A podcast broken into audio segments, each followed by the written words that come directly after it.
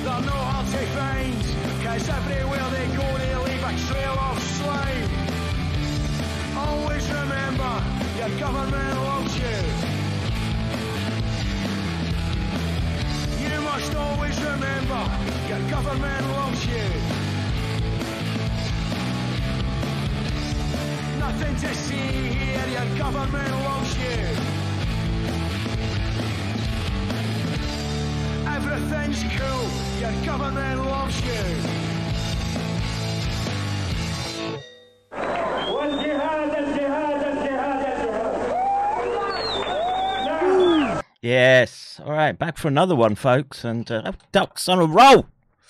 I don't know, fifth stream this week, sixth stream. Um, pumping out the content and uh, top quality content. Sometimes a bit dark, I have to say. I was uh, at the chat with Charles yesterday as we just worked through the permutations of uh, what this what this hybrid warfare probably has in store for us, and.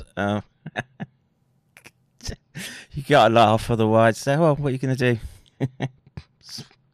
swing for swing, swing from a lamppost, I guess. I don't know. Let, uh, bottle of paracetamol and whiskey. That's what they want you to do. Don't do it. Fight back. Remember, your government loves you. All right. So today we're going to be meeting up with Doc Heck Anthony, and we'll be getting the latest on the court case uh, for uh, establishing informed consent against uh, sovereigns uh, in the Commonwealth of Virginia. And before I call him up, let me quickly, quickly do this. Uh, I hope soundboard is disabled. Go on. Fat Angie. One, now pufters. Not quite. what a view, fat Angie, man. Just uh, gross, gross. Um, imagine waking up to that every morning. As she's sitting there reading a liberal rag and getting all acting like she's on the rag, getting all wound up about toxic masculinity. How the homos being oppressed. Uh, right. Oh, one thing we're uh, we're streaming onto YouTube at the moment, but but folks, uh, I won't leave it up. So it's just there because I've noticed the chat is a little. Um, uh, it's lost some of its dynamic uh, pizzazz, and I I miss chatting with uh, the audience. And maybe, maybe if tax evading Blick uh, Simon Phoenix is up, we might try something which is uh, um, the stage event through the Discord, and so maybe people can uh, call in to the stream. Um, let's see. All right, so uh, moving on from that, uh, just quick introduction. That's me, real scientist, uh, and uh, yeah. I think I must- I'll do. Uh, what, what's his face? That is me. Uh, I am a legit scientist, all published and shit. Shit. Yeah, it's true. Uh, you can find me all over the internet for uh, science things on monkeys. Go look it, check it out. Um, it's real. Put you to sleep, but uh, maybe, maybe uh, you want to learn a thing or two about the brain. But most importantly, um, Dojo, it's got to work hard to keep its lights on. Please, please, please, please, please. Bookmark McCannDojo.com. Um, it's our uh, little fortress on the battlefields of the, uh, oh, the the information the information warfare front of uh, this hybrid warfare, and uh, well, you know, it can get taken out, but it's tough. A lot of a lot of high tech uh, wizardry working in the background, keep it running. Um, there's an up to date Twitter link, uh, other places, Telegram, Gettr, and of course, most importantly, those Griff links, which keeps the doc able to keep these computer monitors on and uh, engage in the good fight. Please, please, please become a Patreon. Um, they've dropped off. I get it. People are um, everyone's struggling. As the uh, as well, what should we call them? the slug class. Everywhere they go, they leave a trail of slime. Um, they- they're just making it more and more costly, and uh, yeah, I, I appreciate that. Um, you know, sending me a subscription every month or a Patreon uh, might be difficult, but please, please, please dig deep into those pockets if you want to help the doc maintain a an income where I can sort of make calculations about what I can uh, afford for the month. If you want to, if you find the stream informative and entertaining uh, during the stream, you can use the WTYL.live tip jar. That is the best link, um, lowest overheads. Uh, there's the link. Um, please, please, please send a link. Uh, if you've got a GayPal account, you can use it. Uh, StreamFags GayPal uh, affiliate there. Buy me a coffee. Subscribe star. All digital tulips gladly accepted. May I encourage you um, to join the Discord. You'll find me in there uh, when I'm not streaming. You can be, excuse me, registered to be notified by email when I go live because you can't trust these corporate bastards. Right, uh, let's get on with uh, trying to figure out the uh, the legalities. Um, oh, and uh, Armando, uh, very very generous of you, sir. Thank you.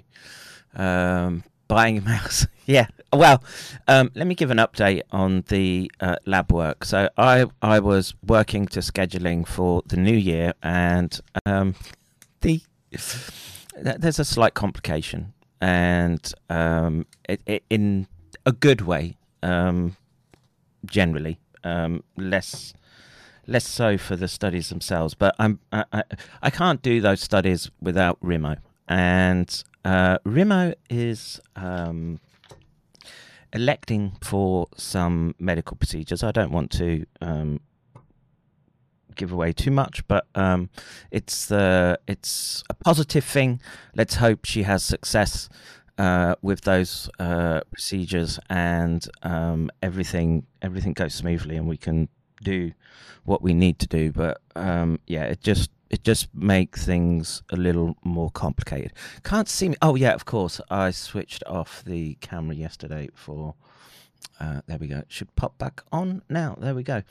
Um, so yeah, what was I trying to do? Uh, dot cat.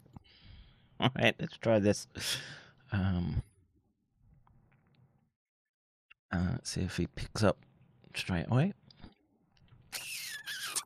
But uh, yeah, on uh, Armando, thank you, much much appreciated. Really. Uh, let's see. Um, well, all I What's can do. good? What's good? Hey, how you doing, Anthony? Doing well, doing well. Uh, let me do this real quick, and I guess I can be on the screen. Oh, let's no, wait, yeah, do that. Or should I? uh, uh, You're not going to come on the screen, right? Do you want to show you? There, Yeah, I'll, I'll share. the sharing screen. Um, so maybe we can do that, and then yeah, I can be in the corner. That's a uh, decent looking uh, setup, and yeah, everything else looks smooth, and we are good to go, bro. So, um, how have you been? Woo. Ben, um, digesting everything. You know, Mm, uh, Yeah, I- kind of really the- taking in uh, the court decision and doing a, a kind of a post mortem. Um, so what I'll be doing, what I'll be sharing with you today is the order from the court, Mm. uh, and then kind of just going over their reasoning based upon our previous conversations. Mm. And then uh, last night, or actually all day yesterday, uh, I, I, I wrote an article kind of taking the lessons uh, from this case and how to apply them with more force, I guess you can say, to in essence compel uh, recognition of the S1 subunit of the spike protein itself as a biologic toxin, so which is the which is the ultimate goal. Um, just just to uh, summarize, I, I, I- like I say, I, I knew the result. Um, I want to say two three days ago. You told me. Um, so for people who are on tenterhooks, um, it, it was Yeah, Um, tenterhooks. uh, Let's just let's just skip to let's just skip to the end, and we'll, we'll and we'll talk about how we get here. Mm. Okay. So the court orders that respondents' demur and plea of sovereign immunity is sustained, and this matter is dismissed with prejudice, meaning that I would not be able to bring a, a suit back to court based upon the facts as they have been presented. And that is the final order of the court. so um, legally sucks, but um, basically you, it's unsuccessful, and you know I I.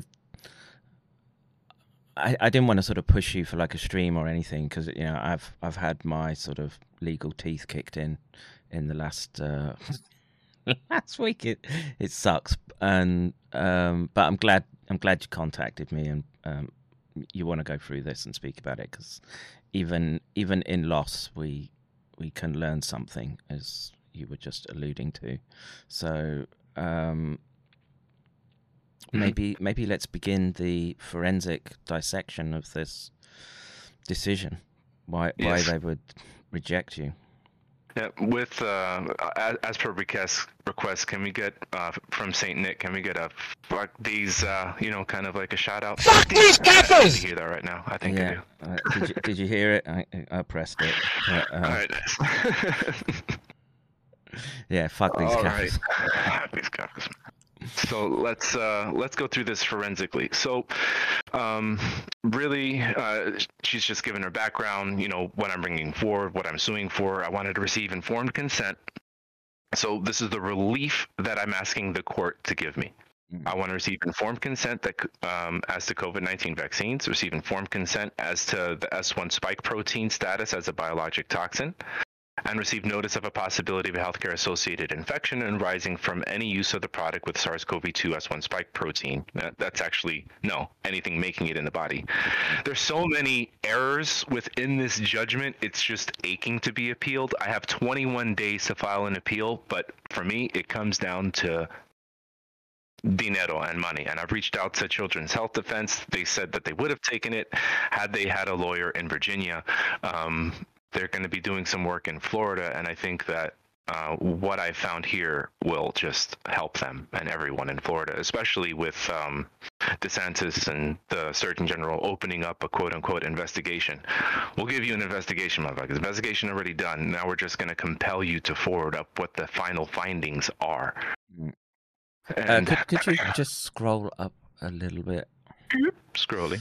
Uh, so at the end there it says number four: sue the Virginia Department of Health via, Via man- mandamus. So um, I think you should sort of disambiguate that last bit because my non-legal brain would say, "Oh, sue would be for like punitive damages," and from our discussions, I know that's not not the case. Uh, right. D- different different filings are for different effects. Right. So I filed under a declaratory judgment filing, and the only thing under a declaratory judgment is I'm asking for the right to sue. In essence, I'm asking for the court to recognize my legal standing so that I can sue them. And a mandamus, what I'm doing is I would be forcing them to act. So in, in the declaratory judgment, in essence, the only thing it does is establish legal standing. It doesn't do anything else other than that. Yeah, so in effect, this was a sort of pre-positioning legal move to open Correct. the way for uh, people to sue. Yep. Punitive. And let this be a lesson to anyone out there looking to sue under a mandamus or looking to sue for anything civilly against their government. The first step that you have to do is you have to establish legal standing. And in order to establish legal standing, you have to win under a declaratory judgment filing. Okay?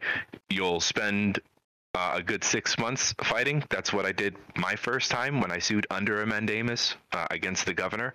Eventually, it was thrown out because they said I did not establish legal standing because I had not gone through the declaratory judgment process, and it wasn't. And a declaratory judgment was not a part of my filing. You can also make a declaratory judgment part of an additional filing, so you can do a declaratory judgment and a mandamus but if you do if you do both then you have to be able to argue and for me i just wanted to simplify you know. And when you're when you're fighting with minimal resources, um, best to sort of bite off smaller, more manageable Correct. chunks, right? Um, correct i mean I, i'm just i was at that point i was just a guy who had been you know selling generic pharmaceuticals non-controlled okay um and uh, and decided to sue the governor of his state Mhm. you know and to take whatever resources that he had which are just like his brain like and Well, that, uh, all, all I can put it all say is those those uh, uncontrolled pharmaceuticals are uh, working amazingly on that uh, lump of uh, fat and protein between your ears. So I salute you. Salute. Yeah. Um, so we'll, we'll move on. Just um, I don't, I don't want to do too much background uh, in the court, but do do you get? I mean, did you? Was your question answered? Yeah, yeah, but it, it was for the it was for the last part. But I, I- guess I've got a comment to add to that, which is it's such a basic and fundamental thing that you're asking for, which it, you know, which it, most people would presume that those mechanisms are in place. Uh, Um, you should have access to informed consent when, especially when you're interacting with uh, medical systems, right? It, it's You would think, Hmm. but the answer to that question is surprising. Hmm. Uh, and I'll tease it. I won't go there right now, but um, really Yeah. the answer. for keep me edging it. no. Keep me edging it, Doc. So we'll get there. We'll get there. So, in support of the claim, uh, I recited my history, um, outlined uh, that in August 2021. Uh, this is kind of just background stuff. All right.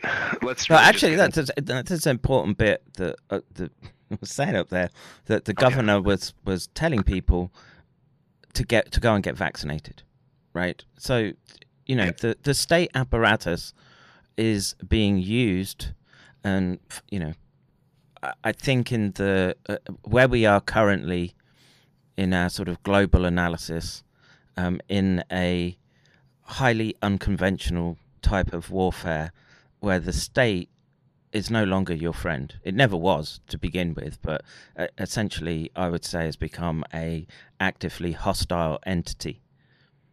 And um, this is, yeah, it's important that people understand that these declarations and, um, well, almost orders from these people of authority um, should you know shouldn't just be allowed to roll across the the population of the country, Virginia or the state, um, w- without being challenged. And you know, it's it's kind of a sad sad reflection that you you, you were the only one to sort of see the issue and stand up and say, "Hey, hang on a minute. Um, what about just the most basic of rights?" Yeah. Um, and everyone is going to be leveled up by the end of this talk on how to exercise those rights and how to direct it and how to affect the result that you want. and but just to add there and doing it within the context of state of emergency right so Correct. Um i would I- I would say that these are wartime measures. They are. Actually, the uh, ones uh, in charge of this, uh, of emergency use authorizations, uh, it comes down to the National Security Council. Hmm. It's not the FDA. It's not the CDC. None of that. It, this is a mil- This is EUAs released for the general public are under martial legislation, 2004 National Defense Authorization Act. Um, basically, uh, it- under Section 564 are where emergency use authorization drugs become authorized to the public at large. And we'll get into that because there's a lot of detail. It hybrid warfare, dude. what can we say? Absolutely. So, you know, and, and you're right, because when uh, basically there is a declaration of an emergency, and then there are specific powers that then become aligned underneath that, under that emergency, and under that authority. And one of the things that we can also do is what we really need to do is find a way to use that emergency and that declaration for our advantage as opposed to fighting it you know and if we can if we can learn to do that judo right as a people then any single individual with authority is going to think twice because they know whatever declaration that they issue can come back to them it's not Mm. just an exercise of their wanton discretion based upon you know the quote unquote facts that they have presented in, in front of them at any given point in time Mm. which is basically whatever's on television Right. because they control the quote unquote narrative. So, I, yeah, I just to to get a feel for how things were on the ground um, as as a um, military doctrine being rolled out. Were there actual sort of uh, home guard? What do you call them in the U.S. state? Um, the military for the each state, not the sort of National Guard. National Guard. That's that's the word I'm looking for. Um, were they being deployed for? I don't know, giving people vaccines and No, because this is because this is a federal authorization that states are then choosing to participate in. So they're participating under Section 564. Okay. And, you know, the quagmire and the issue legally really comes down to jurisdiction. Okay, and I, you know it's like you have this federal section which is authorizing EUAs to exist. You have state executives which are then authorizing its distribution to its populace. You know, and the idea of um, the federal government having authority over the states, right? What happens within the states as it relates to the distribution of the vaccines um, has not been authorized by the uh, by federal courts. Federal courts say that uh, internal distribution to states is a is, a, is an exercise of state police powers. So, in essence, what the federal government was looking to do was to um, create um, a federal police powers and to usurp state police powers. It was an attempted coup of each state, which is sovereign to the federal government, in my personal opinion. Well, I've just got a comment from Brett Doughty that says the U.S. National Guard was deployed to swab people for PCR, temp check people, etc. Um, Yeah, I, but- I, I, I, I I was just going to add to that. I know uh, the British military were used in a similar capacity as well. Um, but anyway, it's just uh, Yep. But as it relates to you know exercise of the National Guard, that would be a governor's at the governor's discretion, right? The gov the, president can't order the governor to use the National Guard to distribute the vaccines. He can suggest it, can threaten to withhold funding, but he can't. He can't. well, th- therapeutics, right? Which they which they did to Florida. Yeah, but the monoclonals. Yep. You know, Yeah. but I was also I also had some reading that monoclonals are um, also help with the ADE, like they're they have a, a factor with ADE. Not not to say that, you know. Well, it- you know, That's a side it's, note. it, it's like any intervention, right? There's it's it's a risk benefit calculation, and um, someone who's in a sort of crisis moment, yeah, maybe you maybe you take the decision. I I I've I know many many people that were helped by monoclonal therapies, but I also know people that um, were harmed as well. So uh, again, well, it's it's a example of just we should tread lightly uh, um, in these scenarios, and it it reflects poorly on the fact that they they went to such great lengths to stifle the use of established medicines for treating these conditions. So, um, you know, I think uh, it, it's a fair conclusion to reach right now with uh, that a lot of a lot of the top-down decision making was geared specifically to favor corporations to roll out to give them the space to roll out new therapies and test new therapies without blowback basically There's a com- yeah a- a- under a completely new you know platform. Mm. Well, really, you hence, hence the need to uh, ask for informed consent when um, they're they're offering these up to you. you Uh, would think. yeah, So, you know, um, Ralph Northam actually, he didn't only encourage Virginians, he mandated all state employees to get vaccinated. So this is bullshit. Um, Governor Glenn Youngkin declared a temporary state of emergency and announced his, actually, it was a COVID 19 uh, Marshall Plan, like his vaccine Marshall Plan for all of Virginia, is what he originally called it. And then he changed it into his action plan. So I know at the time, you know, and up to the time filed, COVID 19 vaccines were only authorized for EUA, and that under EUA, um, recipients of such vaccines are entitled to informed consent under the Human Research Statutes of VA Code 32.1162 and 32.1162.18. So these specific statutes. So the court centered in on the laws that I used in my case. Right. Mm. Hey, this is what he's asking for. Okay.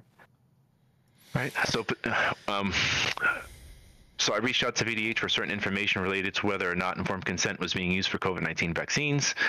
VDH responded that no such informed consent was required. Rather, only informational fact sheets produced by the CDC were needed. Petitioner argues fact sheets are insufficient to meet requirements, um, and that informed consent is explicitly needed where there's a risk of healthcare associated infection because the S1 subunit is a biologic toxin and can contribute to long COVID. Mm. Okay. Um, now, she doesn't say that they agreed with this assessment. She just said that I argued this. I have in writing that they agreed with this. You see what I'm just within the background, within the framing of the decision. So, uh, petitioner alleges that VDH has not acted appropriately in the face of his proposition that the S1 subunit contributes to COVID, and now seeks relief to compel VDH and its commissioner to act. Um, in response, followed the demure plea of sovereign immunity. Said, "No, we ain't got to," you know. Um, petitioner's claim is under 801.184, which governs declaratory I just relief. I don't want mean to interrupt again, but it's uh a- again this is my naivety with the legal language, but it's it's funny that they they're giving entities and organizations the same legal um, standing as as being sovereign um, or having these sovereign rights. Right? You would. I- I don't know. It see. It feels. It feels a little. Um, uh, Here, here you go. This is really what it comes down to. All right. So, sovereign immunity refers to the fact that the government cannot be sued without its consent. okay. Okay. Oh, yeah, uh, Can we say loaded dice? You know, you first ha- at first has to specifically say that you can sue me, and then you can sue me. If it doesn't, then sorry, you can't sue me. Wah. Which which is ultimately what it comes down to, because you know there is nowhere um, where the where it is written in law that they have to that they that they can be sued if they don't provide informed consent. You follow? I think so. I think Okay. so. But that, that, that that's just a stunning. Again, I'm sure there's loads of um, legal precedent and argumentation as to why why the government can decide if you can sue it or not. Yeah, but that but that is the concept, right? That the, the king can do no wrong. So within the legislature, there are um, and within the laws, there are specific laws which they say, "Hey, you can sue us." All right. Mm. So it does exist. It, it, otherwise, they wouldn't say that it exists or that there's a, a place where you could find where um, consent has been given. Right. And I in Virginia, I found it. uh, and everyone in Virginia is going to get level up. Um, so, kind of going towards uh, just here, this is a declaratory judgment. That's what 801.184 is, and that's what I'm suing for. And then she goes into her opinion. Okay, uh, and then there you go. Uh, lacks standing. He doesn't have spend standing. Uh, for plaintiff, you know, have to allege. We've been through this. Justiciable case controversy enables the court to render proper relief. You know, and then she just completely ignores the emails. Cannot point to a specific controversy or justiciable interest that conveys standing, right? And then she says he's attempting to remedy an issue that is general to all citizens of the Commonwealth, which is completely counter to what even the AG argued in his demur. He says that Pena appears to seek relief for himself. But, you know, that's why an appeal, I would eviscerate them on appeal. There's a just justiciable controversy that was ignored. It wasn't even argued within the demur. Like, she just created this out of the ether. This sentence right here attempting to remedy an issue that is general to all citizens. Nah. My emails, my communication, my informed consent. Okay. But we'll leave that alone. Second, the court finds that sovereign immunity bars all claims. Sovereign immunity is jurisdictional. Uh, under Afzall, under Afzall v uh, Commonwealth, um, again, a waiver of immunity must be expressly stated and explicit in the statute, right? Mhm. So, and, and I just showed you that earlier, right? That's what sovereign immunity is. They can't be sued without their consent. Okay. Um, as there's no waiver, court has no jurisdiction. So they say, you know, even if he did had, st- it, even if he did did have standing, we wouldn't have jurisdiction, in essence, right? Is, is, Yeah, so- is, is that true? So where where do you seek redress then if the courts are saying that they they can't do anything anyway, even if you did have the well, Well, okay. Uh, under uh, here, here we go. So under Absol um, v Commonwealth, actually, what they find. Uh, what is this Absol. I need to go back here. This is notes. So under the uh, Virginia Administrative uh, Pro- Processes Act. Okay. Let's go here. Let's just actually. Let me just bring it up. Actually, 4002. That was a misciting. but there's well, like I say, I, I find it um, astonishing that well, Okay. that, that there's the there's the stated uh, barrier to seeking redress just there in your face. We we can do what we want, and So, well, not always. So here's VA Code 2.2 4002 exemptions from chapter generally. Okay. This is where sovereign immunity has been waived. Mhm. Okay. Uh, so obviously the legislature, uh, courts, so places where they do not have sovereign immunity. Hmm. Oh, look at that. Well, what's this? Mm. Hmm. What does this say? Oh, the Board of Health, in promulgating the list of diseases that shall be reported to the Department of Health pursuant to 32.1-35. Hmm. Right? Which is what I brought up in my oral arguments. I presented that to the court. And it's also a matter of record because they have this. I, I, I gave this, I sent this in as an appendix afterward. So this is it should actually be 2.2 4002 number 22 right the board shall promulgate from time to time a list of diseases including diseases caused by exposure to any toxics including diseases caused by exposure to any toxic substance huh Huh, yeah, well, that again, my, my my small legal brain would just say, "Well, isn't that slam dunk? Shouldn't they be complying with their own legislation in this case?" uh, you, you know um but if it is not a part of the order does it exist right so you know that's kind of where we come down to man you know these these laws that i cited were not part of and they're not a part of this right? So because it's not a part of this, and because I didn't sue under, you know, uh, the 32 32.1-35, Mm. right? I made the, actually I made that correction in oral arguments. I said what I'm asking this court for is consequential to their duty to report.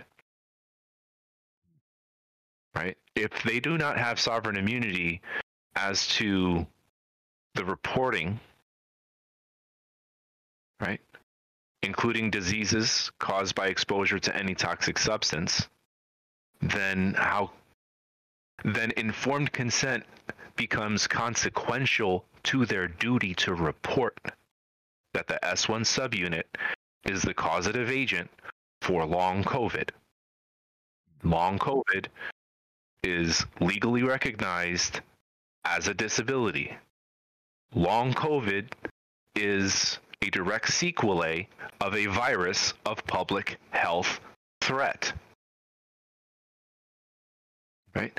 Looking for things that are legally actionable. And with it being, with the S1 subunit being the causative agent of a disability, it is a biologic toxin by definition. Therefore, anything making it in the body is a toxic substance by definition.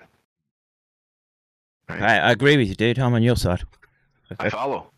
so, you know, and it's one thing to agree, one thing to come into common understanding. Now, how do we take that understanding and apply it to affect a legal result?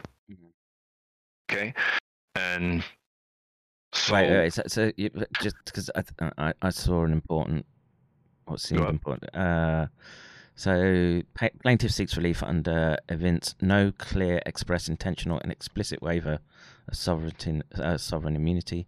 As there is no waiver of the Commonwealth's sovereign immunity, the court has no jurisdiction to consider the matter. Um, yeah, I suppose we've just um, fleshed that out, but Well, it's basically yeah, we did just flesh that out. Um, so e- even if I did have standing, the claim cannot proceed as neither of these statutes confer a private right of action. This one like blew me away. Uh, Virginia's informed consent law, rather, you know, 32.16 is a def- definitional section, merely defining terms, and 32.116.218 outlines the steps of attaining informed consent. So neither of these statutes are really compelling action, right? There is no private right of action under the the statutes that I had cited. There's there's nothing to confer enforcement for the court, I guess you can say. That's what they're saying. It didn't make sense to me. Uh, But- so, what do those what do those laws apply to other other organisations? Then uh, aren't, aren't all these laws eventually uh, consequential for the individual? They are under um, human research statutes. Um, so my contention uh, was that the vaccines were human research. Okay, and because of human research, then there are you know specific things that kind of fall under that within statute. Okay. So this is everything within human research. This was the chapter that I was suing under, and apparently it it doesn't apply. And and actually, believe it or not, um, the EUA vaccines are uh, considered non-investigational. The only thing that made emergency use authorization distinct from um, investigational drugs in the past was the designation of being investigated. Hmm. And what ends up happening uh, is that um, the uh, man, um, I'm kind of getting lost here. Well, so as, as uh, Okay. My my understanding was that yeah, an, an emergency use authorization is given be, because the treatment is considered still in research. Uh, It, it's um, they don't know the full extent of its actions over the short, medium, and long term, and so the the emergency use authorization, I guess, is a, a, a the fig leaf for um, trying to cover their arse should there be oh what should we say sudden death died suddenly um, it's suddenly. okay. So let's get into the postmortem of really what what, what I learned here, man, um, as opposed to going over the opinion. Um, so, is it possible to release a medical product without providing informed consent to the one receiving it? The actually, the answer is yes. Okay, because uh, it is considered a medical countermeasure, right? When the Uh, emergency, well i was going to say that that verbiage and language is that a consequence of because of the military nature of what we're dealing with. Medical countermeasures sounds well. I, I always hear that term within the context of biowarfare, etc. So, um, Yeah. That is EUA. Hmm. An EUA is synonymous with a medical countermeasure. Okay. What make and what makes it distinct from an investigational drug, which is what prevented the FDA from releasing things to the public prior to the 2004 NDAA Section 564 under FDCA. Um, the only thing that prevented prevented them was that designation of investigational. So by just saying, well, these are non-investigational, because there is an imminent threat, there is an emergency. I think as David Knight says sometimes, he's like, oh, it's the emergency, everybody, we have to be together. Mm. And because it because it's under an emergency declaration, um, it is authorized as a medical countermeasure. Medical countermeasures are non-investigational, hence no re- not under the auspices of research. So human so suing for informed consent is going to be near impossible because they're non-investigational. Let me let me try and wrap my head around. Legal land, legal land, or Yeah. illegal land. So, well, just knowing what I know now, and you know, so let's let's start at that 2004 Section 564 um, declaration.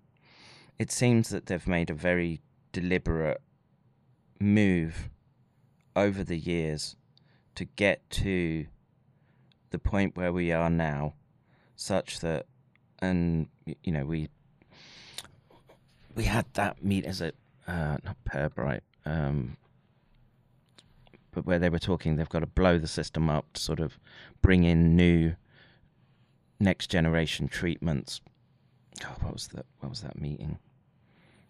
Next generation, we're going quantum, baby. Well, Oh, yeah. you know, the, the argument was that you know they were relying on sort of egg-based um, vaccines, and you know it was very sort of hit and miss, and and the um, you, you know the assumption was that this new technology was ready to roll out, and they were just itching to sort of try it, and you know it- it looks like they've methodically put into place the legislation that they need so that they could get to this point and uh, uh, and yeah you could say to cover their ass um, legally.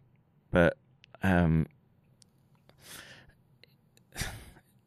I'm I'm struggling with the fact that there's no there's no recourse un, under what uh, should be such a fundamental right of uh, of informed consent.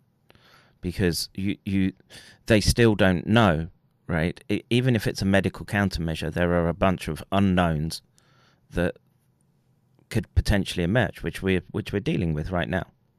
And so Yes, uh, um, and and for those specific reasons is why Pfizer, Moderna, Janssen, and AstraZeneca have provided wonderful fact sheets that are available online at cdc.gov. and and it's really that um, easy for them to sidestep s- such fundamental issues. I, I've, I've, I- I'm finding that difficult to sort of compute. Uh, and There you go. it's not you. It's just that we've we've legislatively put ourselves into this position, and no one- no one within the last twenty years thought there might be a problem. It, I'm struggling with that. Yep. I know. Um, but nonetheless, that's the reality. Mm. You know, and we can go back and look at the reasoning and how it is that we came to that. You know, Mm. I think you know they put that in there as like, oh, just in the worst case emergency, worst case scenario would never be taken advantage of. Never, no, just worst case, just in just in case. Let's just put it federal legislation. You know, we're dealing with uh, with with Well, um, it, it people with a lot of really resources. it really shows that uh, the public generally have to be aware of v- virtually every sentence that they're pushing into these uh, legislative instruments. To be looking for these, uh, you know, very subtle get-out clauses that they've put in, and it, I guess it sort of preys on people's naivety because they're like, oh, emergency worst case scenario. What could that? What, what could that be? You know, It- well, it's what, it's whatever's declared, you Right. know? And in this, but we need a case, we- scale, right? We need a, we need a we need some metric rather than just the the whims of the bureaucrats in the in Well, office at the time. Well, let, let, let's look at the metric that's been presented, right? There's been a worldwide emergency that's been declared based upon uh, a virus um, which causes untold death, you know, long term complications. Um, and its sequelae are also an issue. Um, the main alpha strain, B117, which is the, the worst, you know, strain uh, in the world is no longer in natural circulation, but the most toxic part of the most toxic protein is centered as the main therapeutic target to distribute to the public at large. How in the like there is when you when you logically break it down, you're legally dis- you're legally authorizing the distribution of the most toxic part of what has caused you to declare the emergency in the first place. Yeah, and you know this was the discussion I had with Charles yesterday. It's just um, the, the well, uh, we're trying to frame it around furin and its inclusion, and it and that they knew, right, and have discussed ad nauseum uh, in public um, uh, uh, discussions that those elements should would never ever be included in um, these vaccine technologies. So th- the fact that they have put them in goes against the scientific consensus up to 2019. So, um, you know, this is that th- this goes into the um, uh, having a, a metric with respect to severity, and I guess with with that in the medical countermeasures, there must be body uh, body of work and experts who who talk at these conferences and say, well, we can do this, don't do that, and in that don't do that column was don't put don't put the furin cleavage site um, because you don't want it infecting other tissues, right? It's it's in theory, in its most basic form, it should stay put at the immune uh, or at the boundary where you're trying to elicit the immune response, and that should be it. And in this instance, they've put in uh, something that's known to um, increase tropism, and yeah, When, when, when- did a measure of effectiveness be translated down to immunogenicity? Look at how much more activity is activated by the immune system here. Wow, we need to have more of that. No, you need to study why. Yeah. You need to figure out why there's so much immunogenicity happening around the specific protein before you decide to distribute it to the public at large. Right? Yeah. But then use, using that as the main therapeutic driver for the sale, you know, or for the purpose and reason, man, you have to be like, I- I've stopped trying to make sense of it. well, I, I, th- th- I can only point to the flaws in logic. Well, it's it's it, what it looks like is it looks a very deliberate action, and um, what it means is is that we're we're subject to the um, pace and type of actions that whatever these entities are that we're struggling against, we're fighting against in this type of warfare. th- They they've got the upper hand right now, and we're having to, um, you, you know, in a fight, you want to be, it's you that wants to be pressing the pace, and they've managed to, um, through very very deliberate actions, um, and I would I would also say deceptive actions uh, with respect to speaking to the public at large, um, maneuvered us into this position where, yeah, as you say, they can they can dish out the something that they know is that the body is highly reactive to, and being highly reactive would, in most cases, clinicians and scientists to say, well, you know, perhaps we should treat it with a bit of caution, and the precautionary principle was thrown out the window. everyone I mean when you look at the spike protein right every all the research says the spike protein becomes activated when it's separated between the s1 and s2 subunits the reason the furin cleavage site comes into play and why they were probably like holy cow like you know freaking out is because of the reverse complement to the to the patent for Hermansky Pudlak. Mhm. You know, a- and and I- and bro, like you, you can't you can't deny it. It's a biological reality. It's an oncology gene. By derivation, you cannot say that the spike protein is not carcinogenic. Mhm. The nature of the gene at the end of the of the furin cleavage site is an oncology gene, cancer gene. By definition.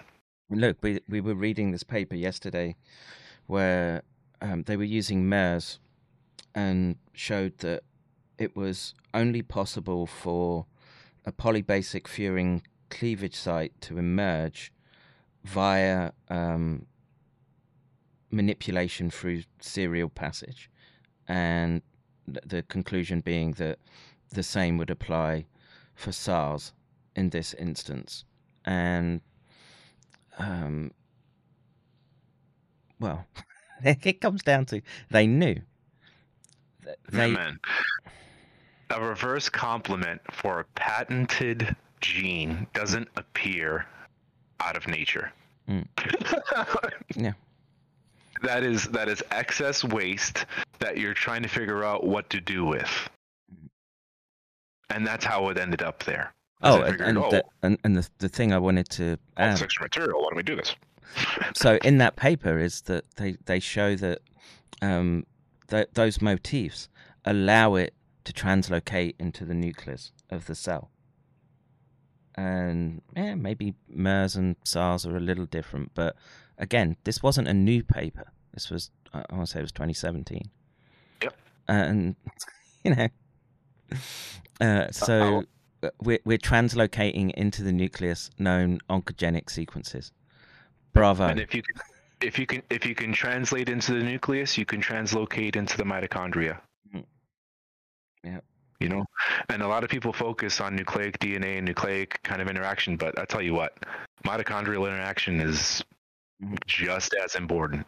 Yeah. You know, and, and it's and, and it's typically ignored from the genetic side because of the focus on the nu- on the nucleus. But like I, I wrote another well, that's that's that- that's where all the you know the ninety nine percent of the genetic material is. So it's an easy easy thing to focus on, right? Um, and and you know for good reason. There's um, yeah. Yeah, nucleic well, for this nuclear nuclear material does drive a lot of um, cancer, but yeah, we we know that mitochondria take a hit in in SARS, and hu- huge hit Mm. massive i mean they end up um just like making about half the dna and about twice the rna Mm. like there's clear um um nucleotide dysfunction Mm. going on within uh, mitochondria as a result of just the spike protein you know which can which can which which will cause mitochondrial to burn out and once the mitochondria burns out well you have a cell with no energy Mhm. and then what happens to the cell cell says okay bye bye poof apoptosis You know, and then in the case, and I was also thinking about ribosomes as well. Many people kind of consider ribosomes as as kind of like its own thing or part of you know the ER and endoplasmic reticulum. Rib- ribosomes are also expressed in mitochondria. So you know, thought experiment. You have a nanolipid particle coming in, and they say, "Oh, it's going to go to the ribosomes in ER," and it ends up going into a mitochondria, and you have direct infection of mitochondria of the spike protein that then starts to produce this thing over and over and over again. You have uh, genetic repair dysregulation because of the introduction of the, of the MSH3 gene binding to MSH2. MSH6 concentration goes up, and then the mitochondria says, "Oh, we're out of balance. We need to start producing more in order to kind of fix this." And then Start React- uh, what is that, protein. nice. electron train, yeah, electron chain, uh, uh, electron chain transport, um, or electron transport chain speeds up, increases ROS. ROS then starts to filter out. Mm. Everyone is wondering how much is why is there so much ROS? You know, and then the other thing that I was looking at was uh, Ryan Cole slides in terms of the spike uh, intrusion and infection uh, into the heart muscle and like how pervasive it was Mm, mm. and I'm and I'm thinking to myself, I'm like, well, so what happens when uh, a cell apoptizes? It'll divide into lysosomes and then get recycled and repicked up. Well, if you have if you have spike infected mRNA uh, in, into mitochondria and it gets you know kind of like jigsaw piece back into like a, like you know like if if it's part of a repair in another cell or I'm just thinking it's that that that mitochondrial material is then recycled with that spike or mRNA already in it well then it kind of starts to be be pervasive within the system as a whole Yeah. Yep. that was a hypothesis hypothesis I'm not, I'm just hypothesizing No, uh, uh, the, the heart damage is there. I mean, it, it, it, the data's starting to come out now. They, um, you know, they could only tap down that area of research for so long before before the data does come out, and um, yeah, the. Yep. Uh, you know, I was. It's, it, it's anecdotal, obviously, but you know, it was just some young lad in the UK.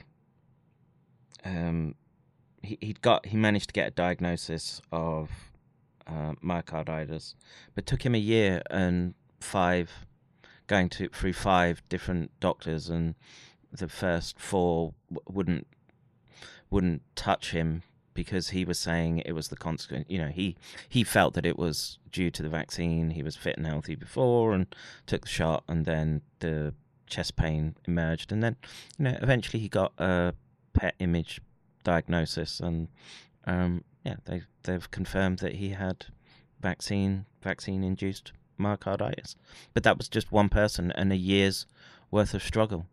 Um, and all the time he was being gaslit with, "Oh, it's all in your head," right? And that's that's the system that people are having to operate in. So the first hurdle um, in operating within the system is finding out where sovereign immunity has been specifically waived. And at least in Virginia, it was part of the Administrative Processes Act. Could be Administrative Procedures Act. Um, different states may specifically waive it within each section, so they they may not have a whole, you know, um, section where it's specifically waived. Right? It might be part of um, like informed consent, right?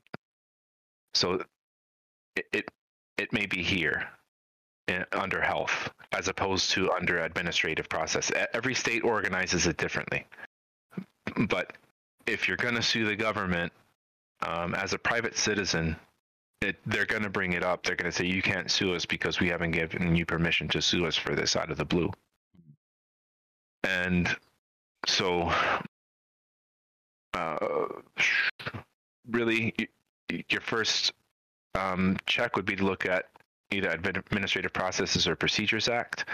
In Virginia, uh, I had 32.135 list of reports in uh, disease and dangerous microbes and pathogens, which were which was listed. Uh, I had provided them uh, notice of the administrative code in the emails that I had sent. Uh, again, well, no, this, this is administrative code uh, regarding um, toxins and. So it's the beginning of so administrative code is dependent upon the Code of Virginia. They set the laws, and then the policy is here. So regulations for reporting of diseases. Okay. Definitions supported, the list of diseases that shall be reported. Right? I cited this. I cited these are the list of diseases that shall be reported. Right? Coronavirus infection severe, post acute severe COVID, PASC, or post acute sequelae of COVID. And it has a little asterisk, right? And that asterisk means it has to be reported. See? Conditions identified by an require immediate communication to local health department by the most rapid means available upon suspicion or confirmation.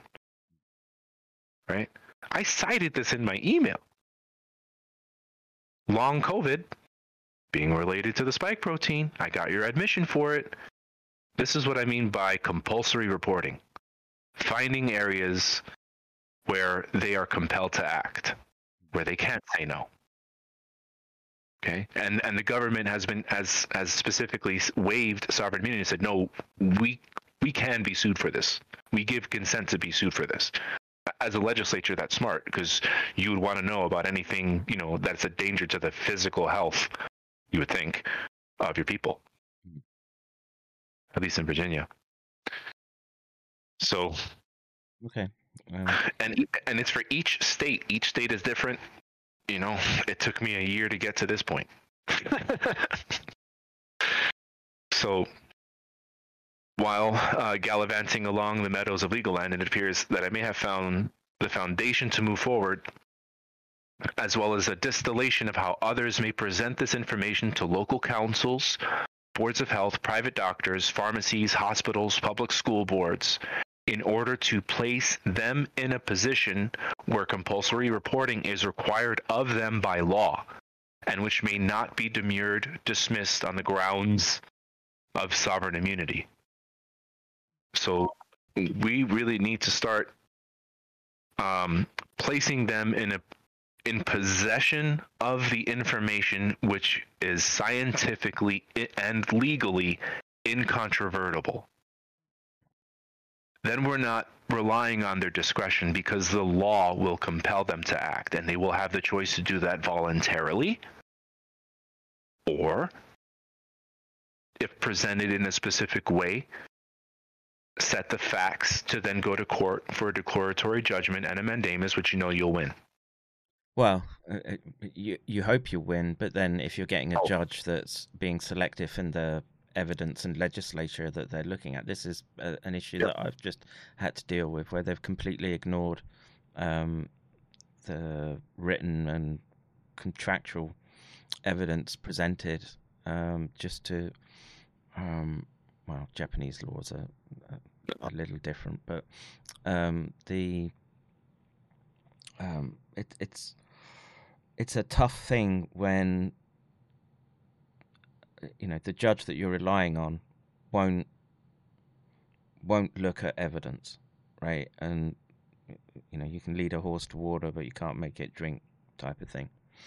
Um, and the problem the problem that I see we could have is that the in the background the judge can always be nudged to say, hey, you know, you can miss that bit and then there's and then once you, once they've made a judgment there's this long if you're going to try and appeal it there's this long slog to try to just bring up again you know the most basics uh, uh, uh, you know of of your evidence of the um, proofs on your side. And you know are they, are they going to look at it the second time? How many how many times how much time do you have to devote to trying to pursue yeah um, selective judges biases and um, you don't and like you don't select the judges like the judges are selected no i'm saying when the judge is being selective in their um, reading of the evidence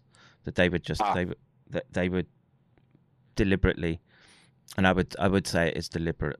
Um, miss over or skip over um, critical pieces of the evidence to reach their um, predetermined judgment, right? To make sure that I don't know they, they get access to holiday homes and whatever other little sweeteners that are giving to them in the background. Because again, you're dealing with um, human beings, and uh, well, it's, I'm sorry, dude. I'm just whinging about my own my good. own. No, you're right.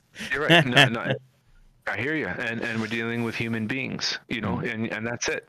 And and everyone is very comfortable within the validation that they've received up to this point that they have made the right decision for themselves and their you know their mm-hmm. community. And mm-hmm. you know they're they're very proud and they look down upon the others you know. Uh, but I, I'll tell you what um, you know biological reality is biological reality. And regardless of how much the TV tells you uh, to feel good about yourself, uh, eventually real life um, may intercede to say that you know it isn't as rosy um, up there. So Yeah, but it's so you're dependent on other people trying to bring forward um, the same cases, and you know perhaps if you were if you're in a situation where you could say, "Oh, I have I have been harmed," right, and I I I, I wasn't, then then there may be Well, the thing is that um, when it comes to viruses of public health threat, there is imminent harm, which is used as justification for everything. So when it's presented that you know the main driver of this of the of the of the justification of imminent harm that has been used is being injected and causing disabilities and death. Um, that a person would therefore, uh, at least within the health field, uh, be required to report that information up. So this is this is really beyond just a single lawsuit. What really needs to happen is um, a massive campaign, nationwide campaign on the local level that will put local authorities in a position where they don't have sovereign immunity and have to pass up the information. Mm-hmm. Each time they pass up that information, it's going to get to a level which the person receiving that is going to have to act upon. Or the EUA is going to have to end, and then these things are going to have to go away. Right? But yeah, well, and it's and it's and it's really simple. And, and what I did is actually um, in the article that I had put in chat earlier, the uh, informed consent is dead one. Actually, I'll, I'll put it back in right here at the bottom. There is a checklist. Okay. And what I've done here is I've really condensed the past two years of what I've learned and how I'm going to be moving forward uh, to affect the result of getting the S1 subunit recognized as a biologic toxin. Nothing else happens. Nothing else can happen until that is acknowledged as reality. Legal, scientific, mass health reality. And fronted.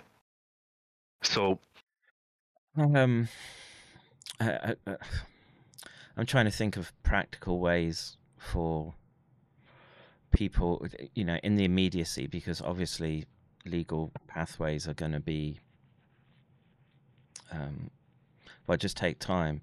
And Yep. the only thing I can sort of think of is a is a sort of mass non-compliance. But then you're asking people to put their jobs on the line, and um, I don't.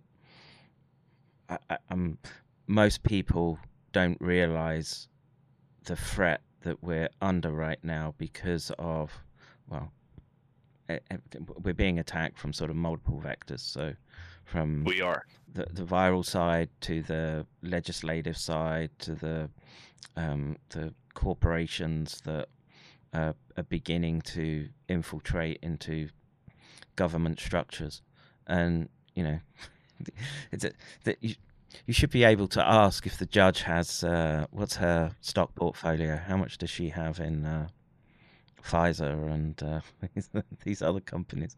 Because you know, how much does that play into her selective reading of the evidence that you've you've put through? And you know, from what I'm seeing, um, you've placed what, what seems like the appropriate legislation in front of her, the the scientific evidence in front of. she- Well, it was a her, right? If I'm remembering correctly, the judge, Mhm. right? Um, and yeah, you you end up. Well, uh, uh, you- you're bashing your head against a, a- a legal brick wall right now, and So, what what just needs to happen is a, a dissemin a constant a concerted effort on the dissemination of this information. Mm. You know, and it, unfortunately, um, actually, fortunately, there are many ways in which the information can be presented in a concise, clear-cut way to put public officials on notice that you know of what the reality is mm. so you'll be back So mass mass non-compliance with this, um, yeah, nice nice little condensed. uh, uh, this is this is not non-compliance this is active Uh, uh, yeah, but uh, I'm I'm trying to sort of think of stuff that people can do tomorrow, right? And y- y- you, so yes, you've got to still pursue the legal avenue, but in trying to establish um, why you're why you're not complying, right? Because you feel that your informed consent is being infringed, then it's good to have, uh, yeah, five six bullet points to to point to and um, say we're going to fight this out. And Yep. let- um, Yep. because you can be you can be assertive in your request for informed consent yeah, right? It, it you don't have to necessarily take a, defen- a defensive posture which is essentially what all of the courts are asking. You know how have you been harmed? How have you been harmed?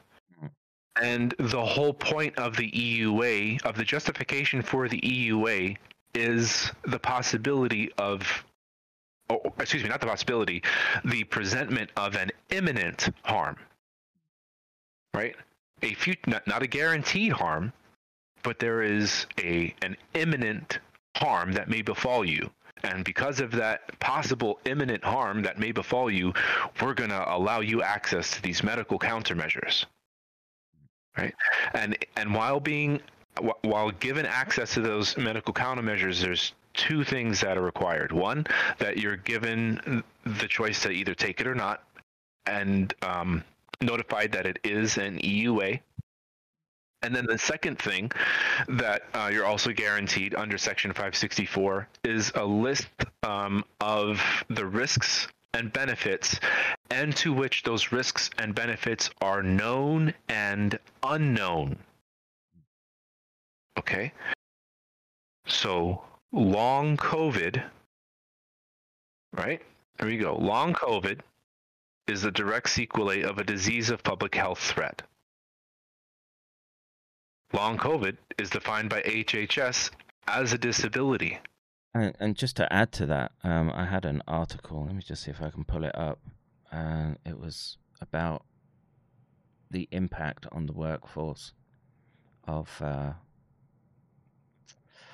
long COVID, and the numbers are well startling. Let me just see if I can. Uh, yeah, the first one. Let me just bring this up.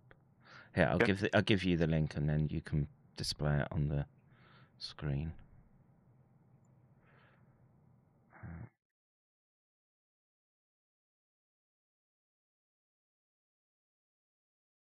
Oh no, that that actually wasn't the one that I wanted, but um,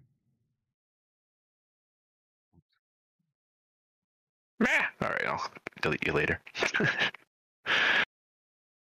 Emergency. Okay, this one. Debilitating effects of long COVID in U.S. yeah, I, I had another one that was directly talking about its effect on employment. Um, About the study. Uh, we showed 8,000, 84% female, 90% white. I'm sure I took it maybe 60% of long COVID patients had received a primary course of an adenovirus or messenger or mRNA vaccine. Oh, here it is. Uh, how many workers took time off? Okay.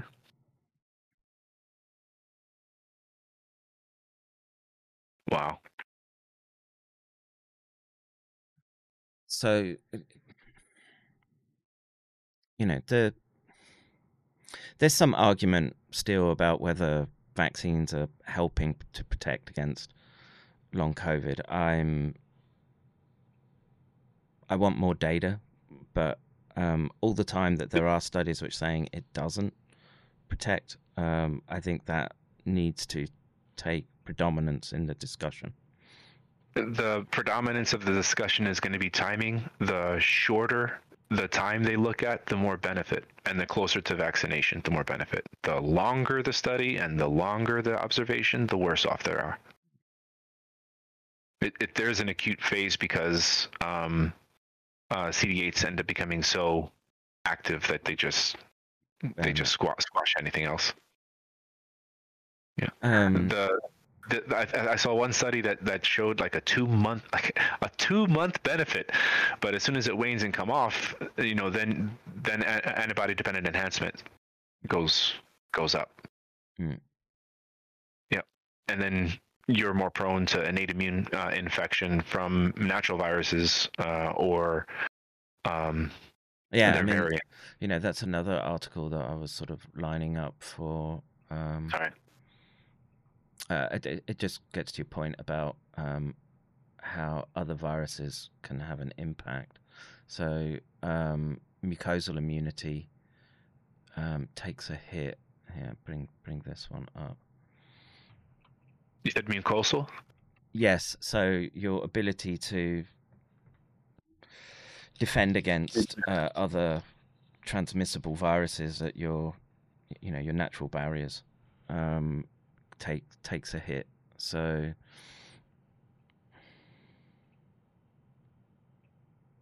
Well, yeah, because it's innate, because the innate immune system is Mm. is affected. Mm. You know, like what is it like? Fifty percent reduction after two series, and then fifty percent fifty percent reduction for every booster after that. So after four, you're down to twelve and a half innate immunity. It's and it's not reversible. Good luck for the rest of your life with autoimmunity and having to deal with everything else that your body can't fend off because it can't process the pathogens into antigens and hand it off into your adaptive immune system for antibodies to be made. Uh, and I'll, I'll just for, just for just for clarity for um, this paper that he has up is after the infection itself, not um, not vaccination. But um, okay. th- the the point being that levels of spike expressed spike protein are comparable between either um, picking it up on the train or having it injected into your arm, and uh, you know if you if you're going to bring about a medical countermeasure, you want you want to say that there that, there has to be a very significant um, change in in the in the progression of the disease state, and we're not seeing that.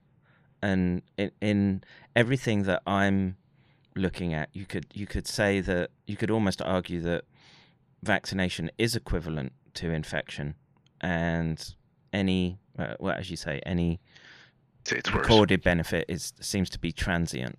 And so I'm gonna I'm gonna be speaking with that Dr. Lee, um, the the lung doctor, I think, uh, Monday, and like part part of his argument is is that because you uh, uh, there's just a general activation that you would get from you know even if you gave flu vaccines um, of I want to say, I want to say he was talking about ability to sort of break down foreign RNA etc.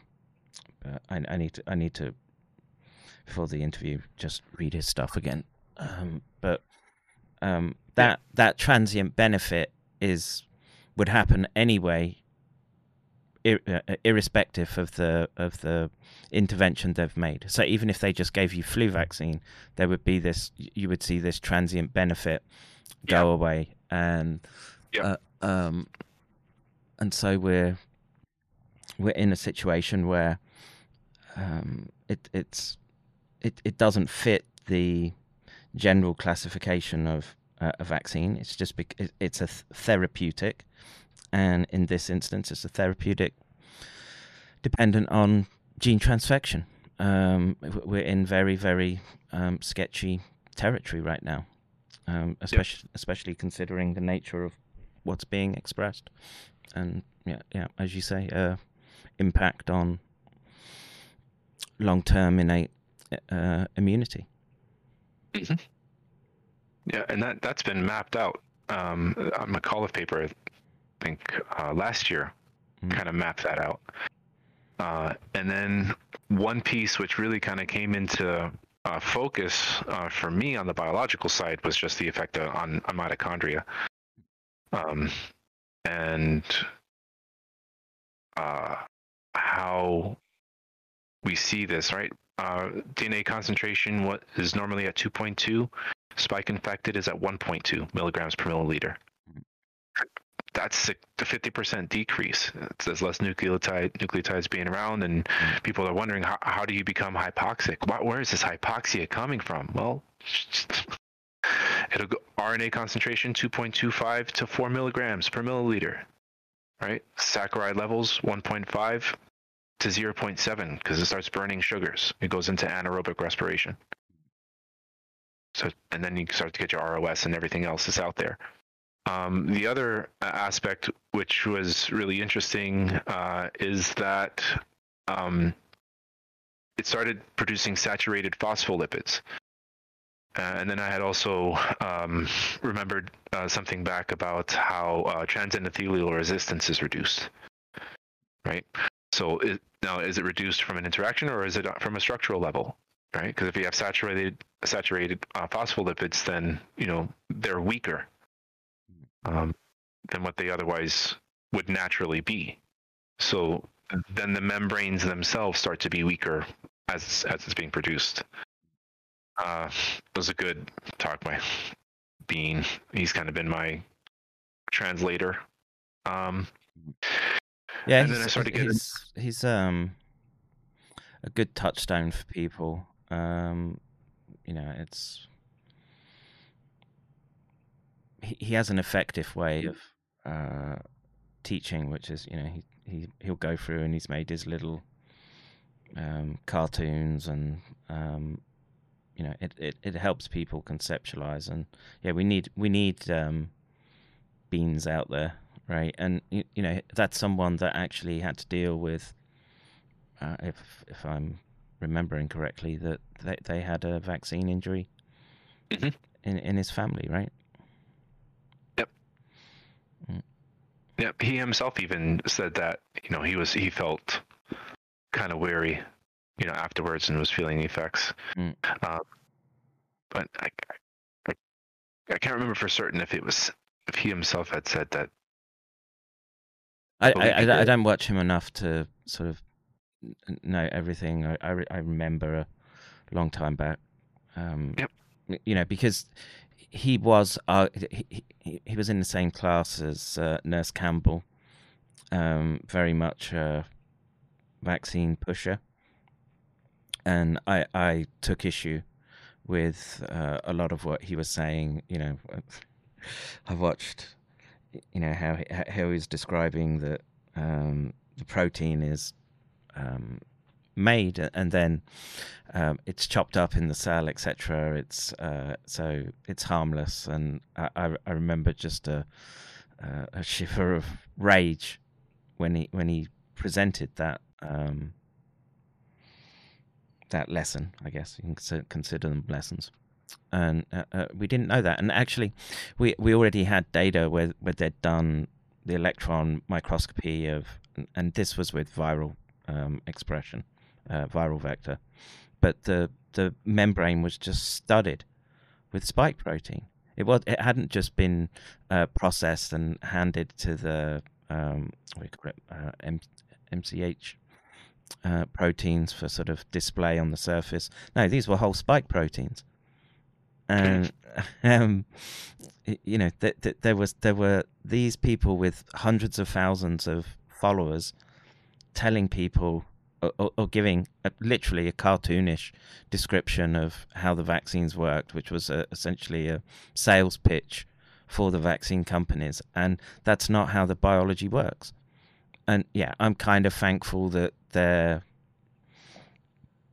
well, they've they you know they've been mugged by reality, right? Fictive meets actual, and so they're at least trying to reverse the the damage that they did do. But um, yeah, I have uh, I have a disdain for them for just being so gullible to begin with. Um, Yep. But yeah, it, it, it is what it is. because it's never what it's not you know? And when it comes to uh, things being what they are you know it is what it is. Uh, i just put this uh, lecture in, into chat. This was um, dr bruce patterson's presentation at georgetown university okay? Uh, and in this uh, this is february 25th of this year he goes down what he has found within his creation of the diagnostic for long covid what separates it from MECFS, um, from Lyme's disease, uh, and that it is attributed specifically to the S1 subunit of the spike protein for COVID 19. So, unequivocally, at least since February of this year, it's been known, at least within certain areas of you know immunology here in the States, from you know an unassailable, um, you know, even more so than uh, than McCullough at this point, just because of his focus and the results that he's had. Over 30,000 patients treated up to this point. All right. So, in terms of like a lot of people uh, within academia like to um, argue, oh, it's this, it's not that. Long COVID exists. You know, first COVID exists. No, it doesn't. Right? You after you jump over that hurdle, then then you got to get to long COVID exists. No, it doesn't. Well, here you go. Lecture everybody. Biological markers, diagnostic criteria, treatment regimen. If you want to help, he's a world expert on it. Long COVID is a disability. You can't deny it. Well, This is but a way pe- people are though, and I, I, I'm seeing they it pop up more and more. And um, you know, in my mind, once once you've got biological markers indicative of a state, um, you know that the argument should be done and dusted. Look, are there malingerers who are going to try and leverage the situation for themselves? Sure, sure, but that doesn't that doesn't mean that um, th- there aren't people who are actually um, injured, but you know by exposure, and well, it, it, it- it gets into the the space of um, how much they how much they knew that this state would be a feature of release, and you know I'm I'm coming more and more to the conclusion that it was highly deliberate. I I, I class it in uh, as an incapacitating agent. It's been used to that effect um, to medicalize a lot of people, get them into the medical system, and the medical system is the conduit through which the, totalitarian future awaits. Um, and e- everything that we can do to mitigate that and try to stop that process, we should be doing. Um, So within, I know that there are a lot, of, a lot of academics that listen to your stream. I know that there are a lot of professionals who listen to the stream. You know that are, you know, doctors here in the states that are in the health-related field. If you just start pushing reports of the biological reality up, then it can't be ignored. well, Uh, you, you say that, but we, uh, I- I'm not being combative to, to you, but it, it, it's it's a simple fact that we we know that there were just a whole bunch of regulatory guidelines put in that were specifically engineered to walk the system towards the release of um, these next generation countermeasures, which um, vaccination, etc., and um, you know, for that reason alone, people should be extremely angry, and um, you know, no amnesty. That's, that's yeah, what I- n- n- no informed consent either when Mhm. it comes to medical countermeasures. You know, so ad nauseum. You know, apparently coronaviruses are an emergency now, public health emergency. You know, which we need all these medical countermeasures. We've effectively done away with you know any need for um, investigation, which is why they can release a, a bivalent booster on a study with eight mice. Mm. Even the study on eight mice was just cursory, just to say that they had a study Mm. you know, for the public, but not, even that wasn't required. Mhm. MCMs can be released without informed consent, without investigation, because that's the nature of their existence. and all, all, it all is- part of the hybrid warfare to control. Military, Mm. military legislation, military operation, military jurisdiction, military. You know, it's just like everything within this is martial. Everyone wants martial law. Well, okay, you got it. How, how do you exist in a martial state? Well, you have to put people into a position where they can no longer ignore reality and are compelled to act by law.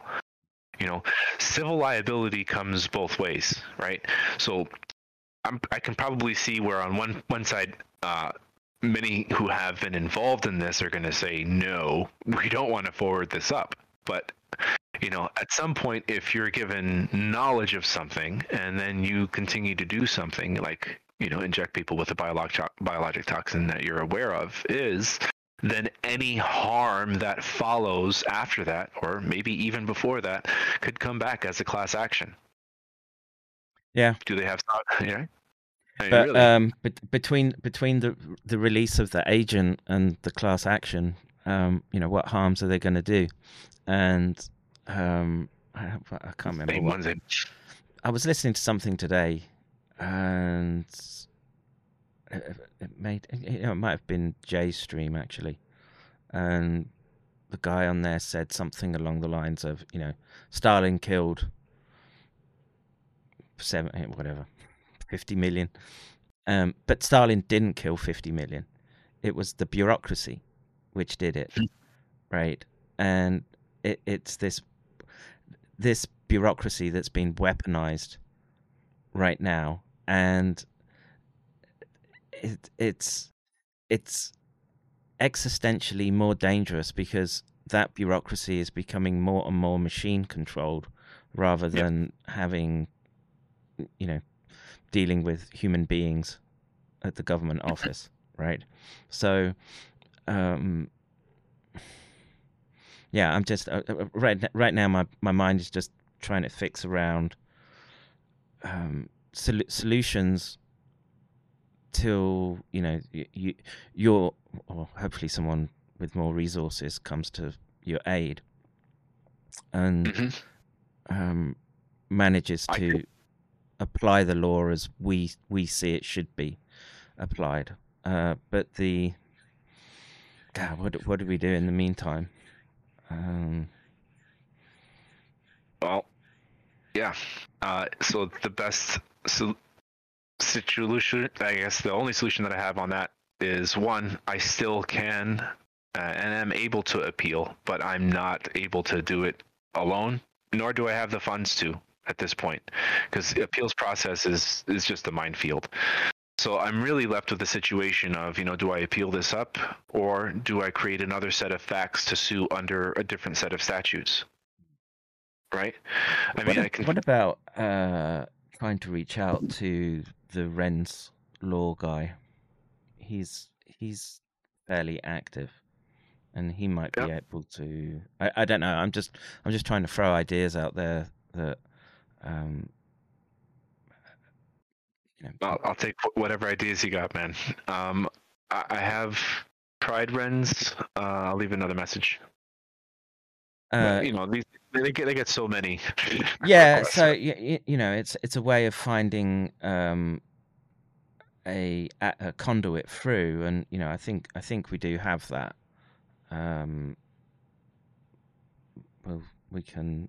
Well, Charles is good friends with uh, Andrew Huff, and Andrew Huff has worked closely with Thomas Renz. So you know, this is it's not it's not like we're coming there and asking him to do something from nothing. I- I- You know, you've done all the legwork, right? It's it's now it's now about getting. Um, You need to get a professional eye on it Yeah. to see if there's anything there, or you know, really just to kind of, Mm. you know, let it go. Um, and then, you know, with things being that the way that they are, um, being more direct. I found that just being more direct in what you really want and ask for. Like, in the end, I was trying to use informed consent in order Oh, Charles! to. Charles is in the chat. Wait, eh, so he's saying I would seek out Yenin Eunice on Twitter. I don't know who that is. She's part of the two attorneys general lawsuit. Um, yeah, just uh, I'll I'll hook you up with Charles, bro, and maybe he can point you in the right direction. Um, yes, please. That'd be awesome. but uh, yeah, it, it needs to be quick though, right? So th- it it was Yep. three days ago that this was handed to you. I want to say. Correct. Yep. So my, the clock started on the 13th. That's day one. I have 21 days, and these are court days. So we have a couple holidays in there too. So it's be like one, two, three, four. On day four Mm. of 21. So. Five, six, seven, eight, nine. You know, I put it about the uh, middle of the second week of January, the end of the first week of January. It, it needs to be done. if it is going to be done. Well, it it, Uh, it should be. I mean, again, maybe maybe it's my own confirmation biases, but um, you know, there seem there seems to be grounds for appeal, um, and you know, just just from just from the biology and clinical aspect, the uh, Yep. um, the evidence is firmly on your side uh, it should be pursued. Um, I don't. Yeah, I am. I am. I am at the point where I cannot carry this alone anymore. I need help. Um, so, what do you think is the? Well, the, obviously there's time that needs to be given, but just in terms of financials, what what do you think is the amount that you need to bring to bear? I need about two grand. Like if I were to do it myself, I need two grand. It's five hundred dollar bond. I have to order transcripts. Everything else that's involved. Um, all right, folks. Uh, anything I raise today, we can put towards that two grand. Send, send donos. I get it. You've got fifty bucks today already from Amanda. I'll send it to you, bro. Um, Cheers. I mean, just see if there's anything else. Um, I don't know. I, I mean, I'm. Uh, oh, there's another another twenty. You've got seventy bucks. There you go, folks. Um, a- anything I've earned today, I'm I'm, I'm sending it. Let's let's get this. Uh, you know, keep it keep it going in the courts. We need to maintain momentum. You're in a fight for your lives. Just step up, man. Um, I don't know what I don't know what else to do. Um, Yep.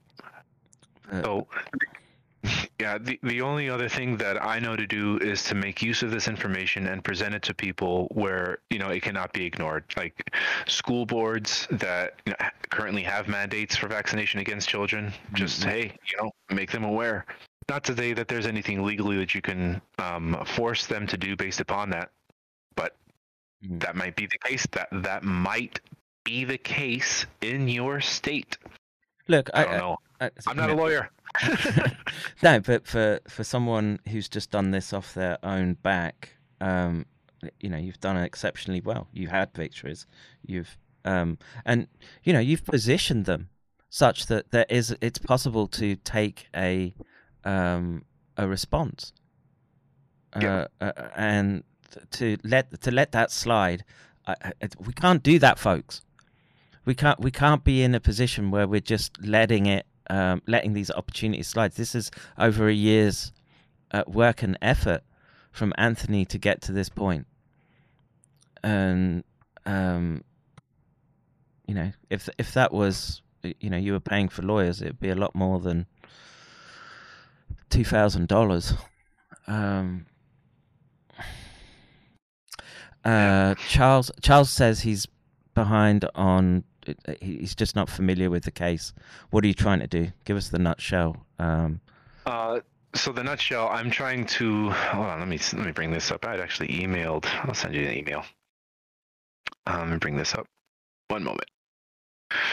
Basically, I need to I need to appeal uh, the judgment as being an error. well, the, the the reasons for the case to begin with. Why why were you seeking? So, Charles, basically, it was to establish that uh, Anthony has a sovereign right to receive informed consent about um, what's being given to him and what the risks are, and he should, under informed consent rules and regulations, be able to decline. Here we uh, go. alright. Here's the case. Okay, here are the facts of the case. The facts of the case are all in writing. Oh, this is everything. Um. Ah. Well, uh, I thought I thought I was just gonna do exhibits here. It looks like I did, but let me go up to Exhibit B. So on my filings, exhibit the facts of the case are from Exhibit B to Exhibit F right? So prior to this, I had called the Virginia Department of Health. I had um, spoken with the state toxicologist for a good half an hour, letting him know about the S1 subunit. He basically said, "Oh, well, it's biology. That's going to be epidemiology. You need to go to them." So I called my local epidemiology place. I called my local health department, and then I called the 1-800 vaccine place. And then they started to email me because I had asked them for very specific things in that call. And this first email is what I asked them for in the call with the citations and everything. So I, not- I notified it, I notified them of a healthcare associated infection related to a portable disease, requesting designation of a toxic substance as defined by administrative code. Okay. So, as per this administrative code, local health director and his, and his designee shall review reports and disease received from this jurisdiction and follow up on reports. That's the administrative code, right? Um, the attached um, pathophysiological report shows SARS-CoV-2 spike protein as a biologic toxin that causes post-acute sequelae, cytokine storm, and HHS-defined AD disability long COVID. Epidemiology has to be notified immediately, immediately to confirm the finding, and toxicology will also be notified under the designation under 32.1239 for any substance known to produce the toxin. Under 12 VAC 59090, those required to report physicians, directors of laboratories, persons in charge of a medical facility, persons in charge of a residential daycare program service. So these are all the people that are required to report. It is in the administrative code. And under E, local health directors, which I was emailing the local health director, shall forward report of any disease. Many blessings. Okay, that's my first one. So I notified them, hey, under this, this, this, and this. And they said, Thank you for your inquiry to the Virginia Department of Health regarding vaccine research. I'm not going to read this for you, but you know, basically, um, regarding public use of COVID-19, um, no federal requirements for informed consent for non-research. See, non-research use of any vaccines. Details of this particular issue available on the CDC website. And when you say go here, it says go to your state. um, regarding informed consent, applies to purposes of human research. What is needed is that vaccine recipients should have access to the fact sheets. These fact sheets are all they say that this is what qualifies for informed consent. Okay. Um, was I is here? Uh, I gotta go back. Okay. Um, and actually, in in section 564, that is not correct. What it says is typically. Let me guess. Three.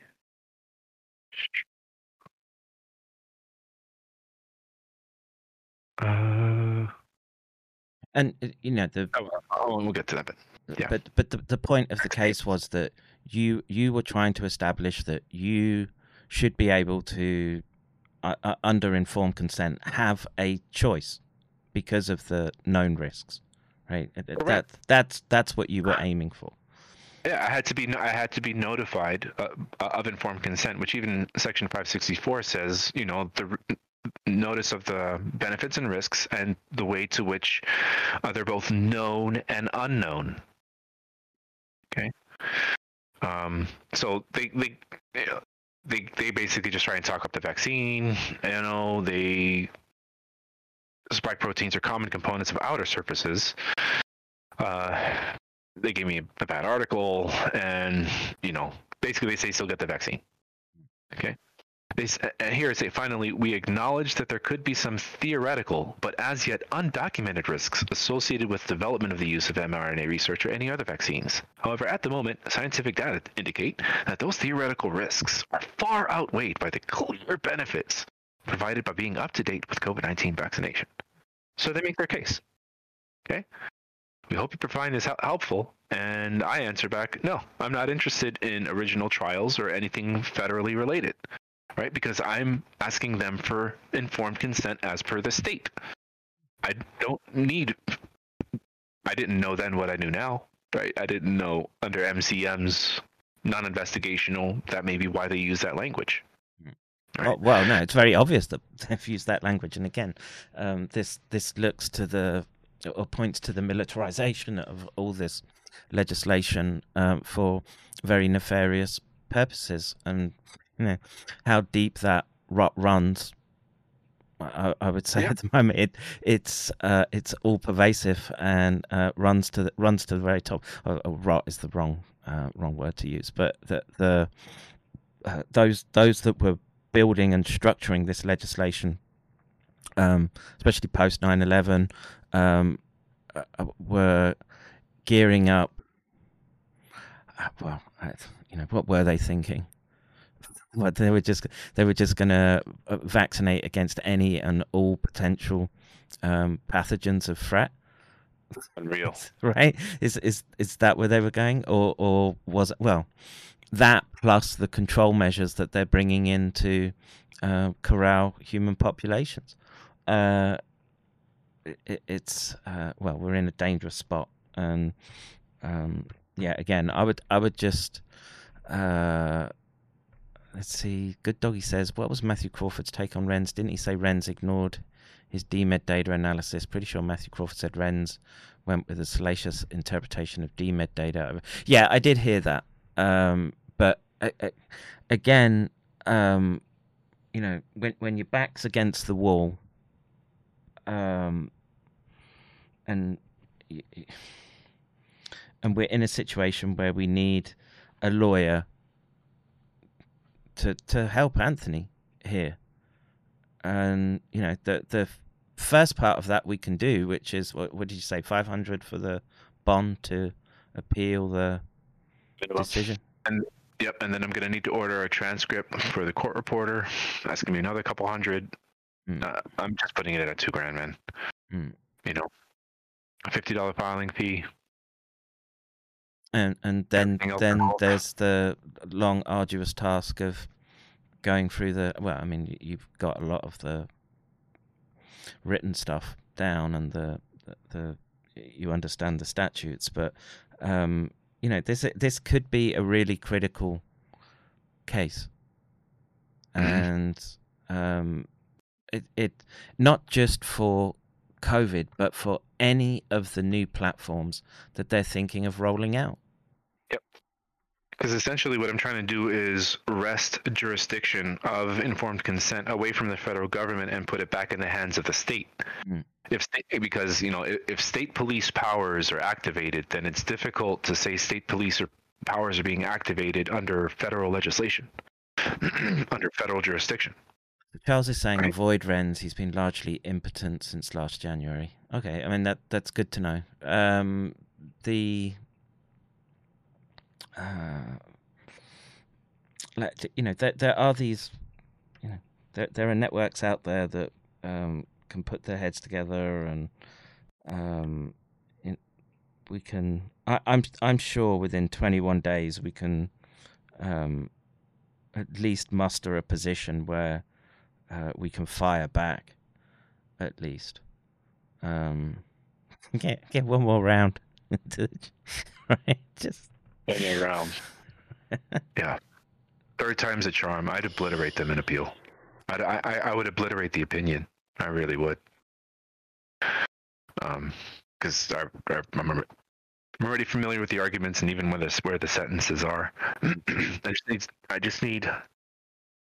So I'm either going to do it myself or I'm going to have someone who sees the stakes in this and um, will help either me structure it or carry it themselves. You know, if a person just wants to offer assistance, if they don't want to put their name to it, but kind of like knows the appellate process, I'm I'm open to conversations as well. You know, uh, as as well as to just you know, hey, take it and run with it. Um, so Charles is asking where you are in Virginia. Charles might be um, within sort of. Uh, We'll talk offline. yeah, okay. Um, But uh, what about Robert Barnes? Um, I don't know. I mean, my impression about Robert Barnes is is he's a he's a glamour lawyer, and I, um, unless there's sort of money in it, I'm not sure he's going to be interested in this type of thing. Yeah, no, this is pro bono, just for the lulls. Someone who just wants to be a pain. Mm. You know, and, there is and, no and- money. and- and it, you're not doing this for um, you're not suing for monetary um, Nope.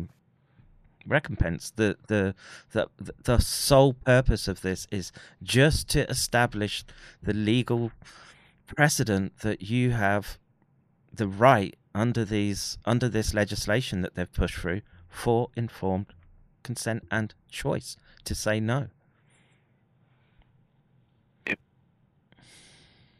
and compa- and actually it's um the the second part of the suit which kind of developed as the case went on is just the compulsory reporting part i, I believe that the compulsory reporting is more powerful than the informed consent because it's what the informed consent is predicated upon and consequential to.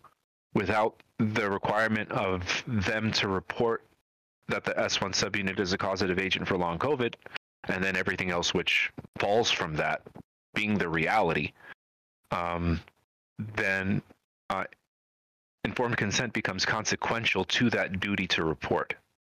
Right. So, where which is why, and, and I and I made that switch in oral arguments. That is in the transcript. Okay. Um, and it was presented orally. It just wasn't in writing. You know. So if you look at what's in writing, because that correction was made on the sovereign immunity point um, during oral, because I, I I actually I made an error in my file in the filing of my opposition because I had cited non-state cases.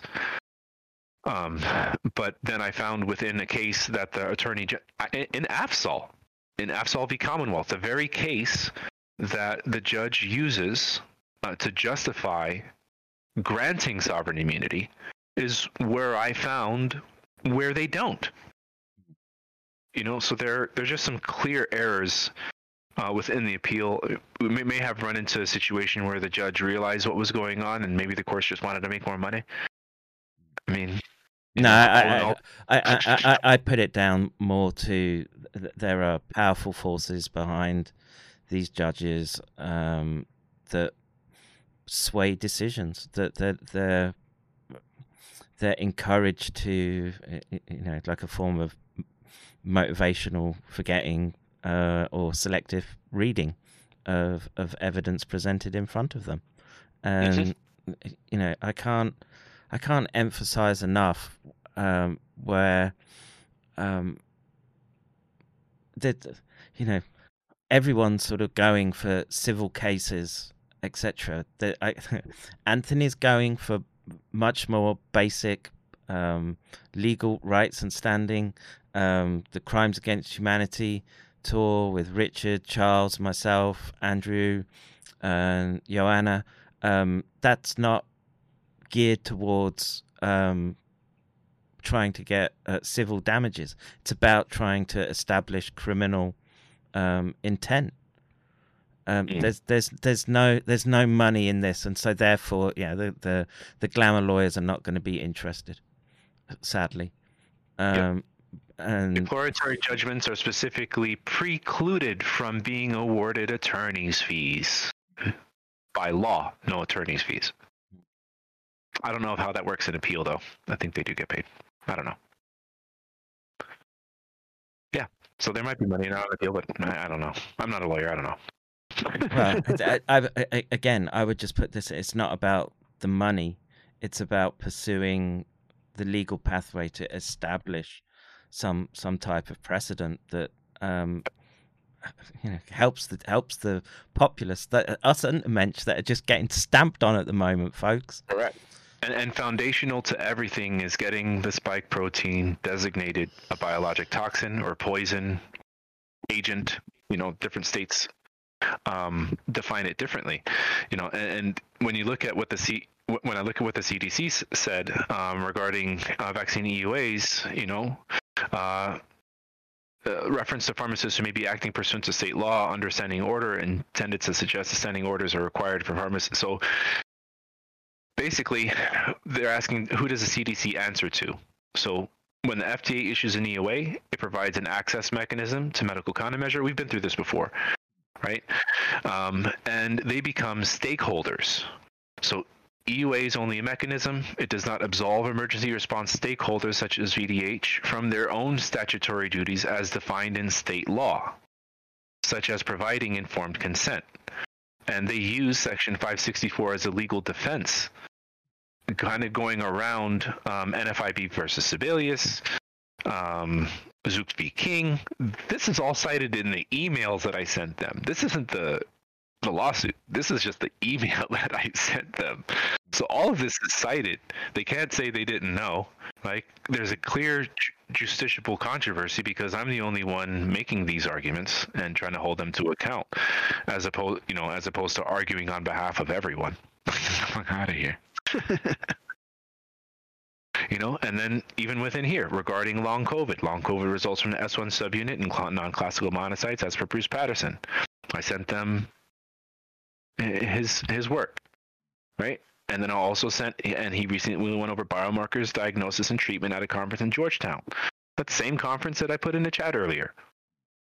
So, with the S1 subunit itself, there are three protein sequences at that point that I was aware of. Pathogenic concern, you know, um, uh, ACE2 on the RBD, the alpha 7 nicotine cholinergic um, receptor binding behind the RBD when it's in a closed state, it can attach to alpha 7, and then PRRA, which is a furin cleavage site, MSH3, Hermansky Pudlak. I'm like, there you guys go. You know, here here are the links to part one and part two. Well, I I, I would just I, would- I would just add to that.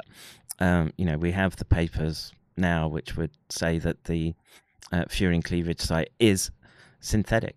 It's a, it's an insertion, and um, therefore, you know, it's just, uh, it the, the gravity of of the the case is much greater because well, if especially if you could get that entered into court and law, that we're dealing with uh, lab origin um, product, and well, again, this is for for anyone that's listening to this that might might have um, or, or be able to help in some way. It's such it's such a low hanging fruit that oh, I, I'm I'm getting frustrated just at the thought of it. Know, like all this work, all this setup, mm, you know, um, it, it really does kind of hang in there. Um, you know, uh, in the end, I don't have anyone to blame but myself because I only brought this by myself. but uh, any help right now, um, I mean, eternally grateful for. But, you know, uh, and and even within within these emails, like I go into MSH three. You know, I go into um, neutralizing antibody activity post infection, right? I, I, I, just- I, I slayed them. I slayed them. Okay, in this email, in my response to it, and then they say, "Oh well, thank you, Mr. Pena." And the most important aspect of let's see yeah right here we agree with your comment that sars-cov-2 spike protein is closely related to the cause of long covid i have an admission you know? When you have an admission from any agency that they agree with what you've just presented you're like hallelujah.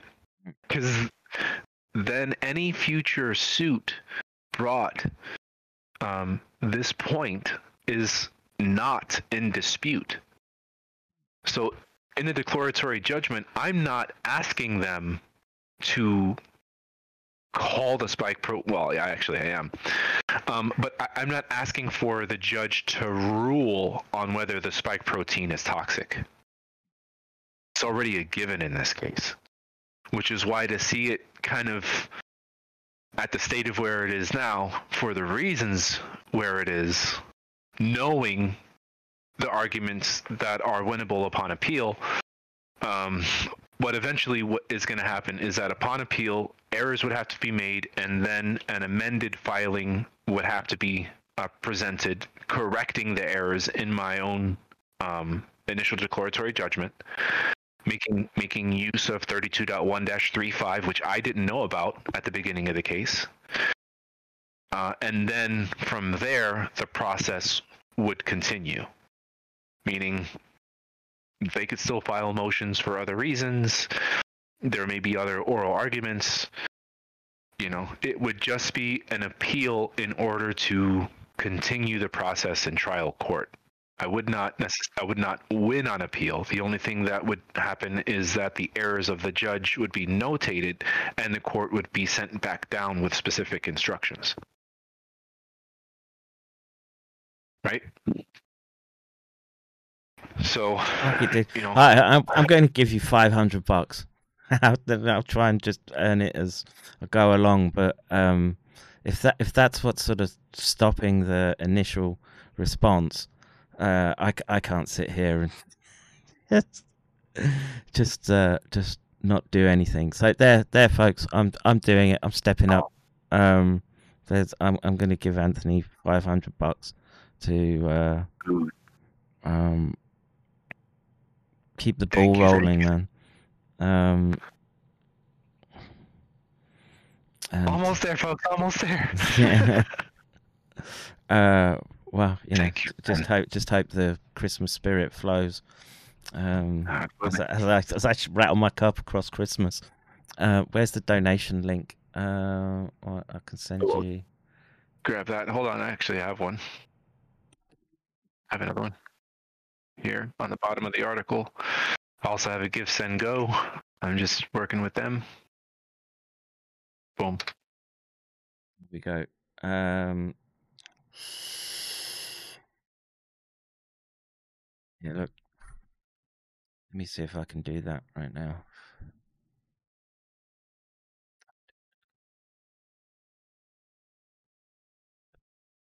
Put it over here.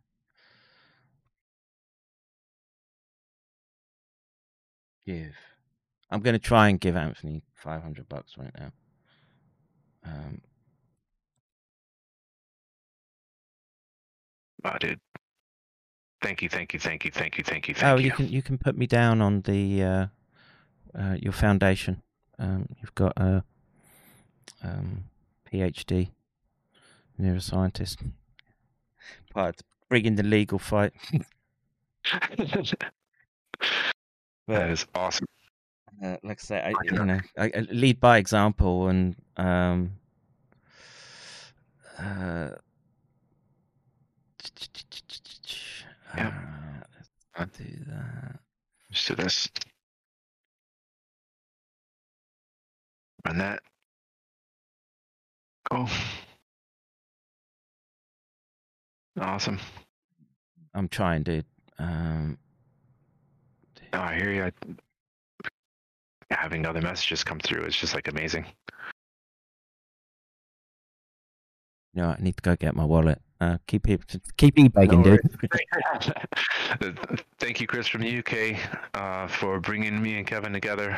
Um, thank you, Raccoon Bucker, especially for being the most scientifically minded chat in Discord slash group of people that have helped me kind of sort down, especially the biology of this thing, uh, as well as Vax. Frankly, you guys are amazing. The whole Frankly family, and quite frankly, yeah, like the original impetus and motivation um, for helping me push through my first lawsuit. So a huge shout out to the quite frankly, quite frankly fam out there.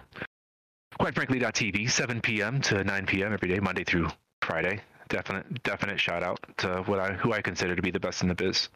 Uh, who you on about? Second to Kevin, of course. Uh, quite frankly, Oh, y- Um, you know what? I'd, I'd I'd love to speak to quite frankly and, and get uh, myself and Charles on there. Would be um would be great. Um, I don't know if uh, I think it would be an awesome show. How well you do know him, but um, you know we could blow his socks off. I'm pretty sure. Yep. I will, I will let him know because that would be awesome. I um, I'm nearly it- there. Okay. It tends to be a tighter format, you know, anywhere between 30 to 60 minutes. So I know we like to go long here, Uh, you know, we can compress it down, but but it's good. Um, you know, the the whole point of the way I do my stream is to make sure that we cover everything, and uh, you know that that takes a a long long format style. Um, uh, da- da- da. You should join that. No, not now. Let's just see if that worked. Um, I'll send it out on Twitter. Um, let me. Uh, look, I, I've I've sent five hundred bucks. I'm gonna put a Twitter out. Um, and make make it go viral, right? if we we've got to get up to two grand and five hundred for the filing. Um, I'm gonna say it's gonna be about another 500 for the transcript. Filing fees 50. I'm gonna need to travel at some point.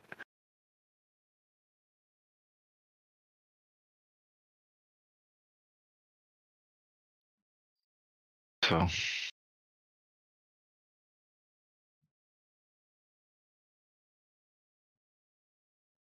And if I'm going to be running this on appeal, then I would need to figure out how to write in notice of error. It's it's a whole different process when you get into that. But luckily for me, I am already, um, I already have access to VACES, which is the uh, Virginia Appellate Division, like their their servers, and so I can file a lot of this stuff electronically, which would be great. I just need to collate it. So, man, dude, hold on. I need to. Let's go. Go. Let's go here. Oop. Wow, my man. My man. Love, love the Kevin. Thank you so I'm much, trying to man. make this uh, Close. five hundred.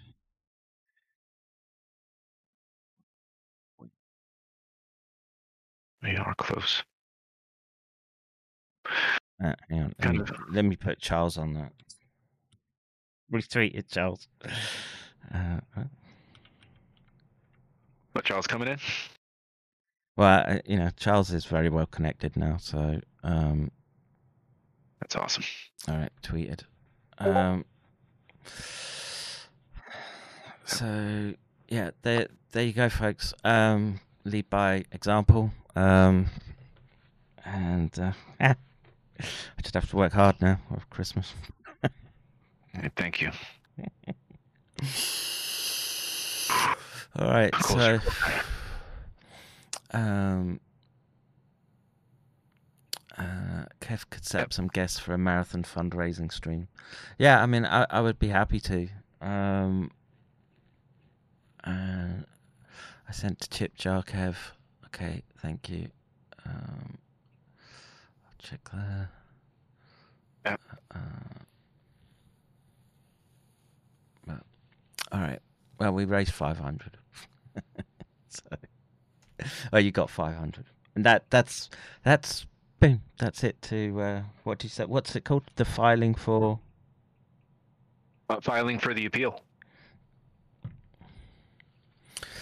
Um, yeah, man. Look, folks, if we if we can't stop it at, at the legal level, um, we're screwed. You don't want to go there. Seriously, uh, it it'll be bleak, and this is a like I say, we've got a very, very small window in which we can do something. And if we learned anything from the stream we did yesterday, as we just r- ran through the permutations, we're we're far, far further down the rabbit hole than m- most people are aware of, because these people have evil intentions for you, your family, your loved ones, the country. And and I think and and it's my belief that this window is very quickly closing because we're starting to get to a point where um, where the emergencies for SARS themselves are starting to be relieved. Even China says we're not good. You know, we're getting rid of zero COVID. Mm. Yeah, Right. th- uh, uh, this is this is about getting in the legal um, architecture to stop it next time, right? because because the, Yeah. The whole program is to change out to these gene transfection technologies and combination flus and whatever else that they deem necessary, and they will they will introduce these vaccine passports right? And it it'll be a mechanism of control. You will not be able to travel without it. It will encompass you your family. Um it's uh, well Not, not not to mention completely degrade your physiology. oh yeah that bit as well of just, Whatever is using, you know, whatever it's producing in your body. yeah just just the actual biowarfare that they're waging on your body as well Yeah, and, and and literally, you can do it with just positive charges. You know, these are cationic, positively charged lipid nanoparticles. So, I- think I read an article where it said 40 trillion mRNAs are introduced via a Moderna vaccine. 40 trillion mRNAs times how many lipid nanoparticles? Because they're surrounded. Mm. Yeah. Right. And these things are operating on a quantum scale. Well, you know, the that level of biology might be difficult to argue in a court. There's there's toxicity that we can demonstrate right now that um you know we have to we have to establish that, that you have the right to informed consent when they're when they're rolling out military medical countermeasures. Sorry. It's That, and they have to be provided on the state. If the state wants to participate in a federal program and give pre- federal pro- pro- program access, right, to vaccines, then and federal courts have ruled that, and actually the Section 564 itself says that anyone um, participating in an, the distribution of an MCM is also held to account. Um, by section 564 and in section 564 when you have you know risks of benefits known and unknown um, risk of uh, benefits uh, risk of exposure but so if they have to provide knowledge to which the risks are both known and unknown. risk and benefits are known and unknown. But it has already been accepted that the spike protein is the causative agent for long COVID. Then they would still have to tell you that they don't know what your chances are of catching long COVID. the knowledge of the fact that the S1 subunit is the causative agent of a disabling sequelae that is also uh, related to a disease of public health threat compels them. It compels them to act. It compels them to report. That's what and it has to be done on a state level on a state format not a federal format. Those are what my arguments are and that's why i'm in state court. And state court is saying they don't have um what do they say?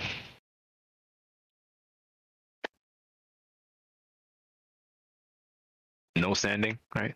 Yeah.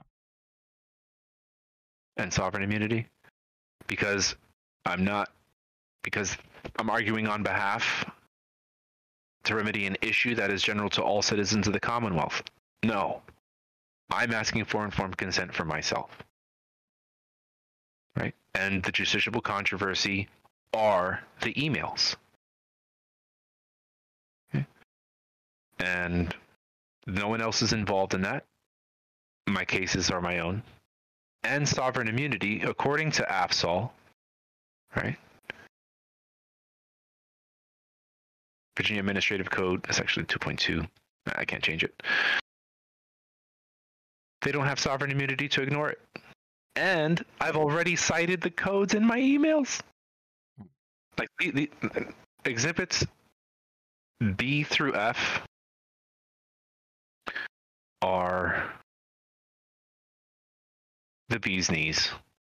That it is the case, and it outlines everything. So, if if there's a hole within this that I missed, which apparently was the medical countermeasure, but I kind of remedied that by relating um, the spike protein to diseases that are required to be reportable. Which is why the foundation of this inquiry or this type of lawsuit for informed consent has to begin from establishing the fact that one, Long COVID is a direct sequelae of a disease of public health threat, that it's caused by the S1 subunit, which it's and long COVID is also a disability, which means that the S1 subunit causes a disability. And if the S1 subunit causes the disability, it's a biologic toxic by definition. And I need to be and I need to be notified of that. The three resources that you that that you are in this article that I used myself in my own communications with the Virginia Department of Health, Bruce Patterson's article and his lecture. Resia Pretorius, her article, and then the lecture that Dr. Been gave kind of explaining it. Because these videos help to make it accessible to people. Not everyone is a scientist, but when they see the person who wrote the paper give a presentation or have another immunologist go over the paper that allows them that this is, is what allowed me to really understand and get into the physiology i'm not a biologist either okay but i can think and i'm i'm very smart and i have integrative thinking and i have some background in orcor and you know um, like neurology and physiology and that type of stuff i do have some some background i'm not a complete novice but I'm not a professional. It's not what I do for a living. I, I Um. guess it kind of, I guess, I guess, kind of ha- has been become that over the course of the past two years. But Well, You know. um, you know, just put me down on your foundation, dude. You have a. I'll come there and testify about the neurotoxicity. we, Um, yes, sir, we'll do. You know, and then it's just a matter of finding and giving this information and putting this information in front of people and seeing how they react. You can't force a reaction on people, right? You can provide them the information and you can see what they do. And then you respond to that in kind. And it's that back and forth which sets up a fax for a case to be filed. You have to go in and have a conversation with the person. You got to see if they're if they would listen to you and if they're going to do what it is that you want them to do and if not, why? Trick is to get that in writing. So that way what you ha- either that or record it so that it's documented and that becomes evidence that is later presented. There is no lawsuit that is going to begin on its own. Every lawsuit begins from interactions that happen in reality. Okay? So the facts need to be set so that they can be presented in court under a legal standard to which an argument is made that you are seeking relief from the court. The facts need to exist first. After the facts exist and the exchange is had, and you've provided them information that the S1 subunit is the cause of long COVID, long COVID causes a disability, so the S1 subunit causes a disability and is therefore a biologic toxin by definition. And look, Boom, boom, boom, boom. um, there's a bunch of papers that have been published right now which um, demonstrate harms from the vaccines. You know, when when you started this a year ago, uh, we were still waiting for the data.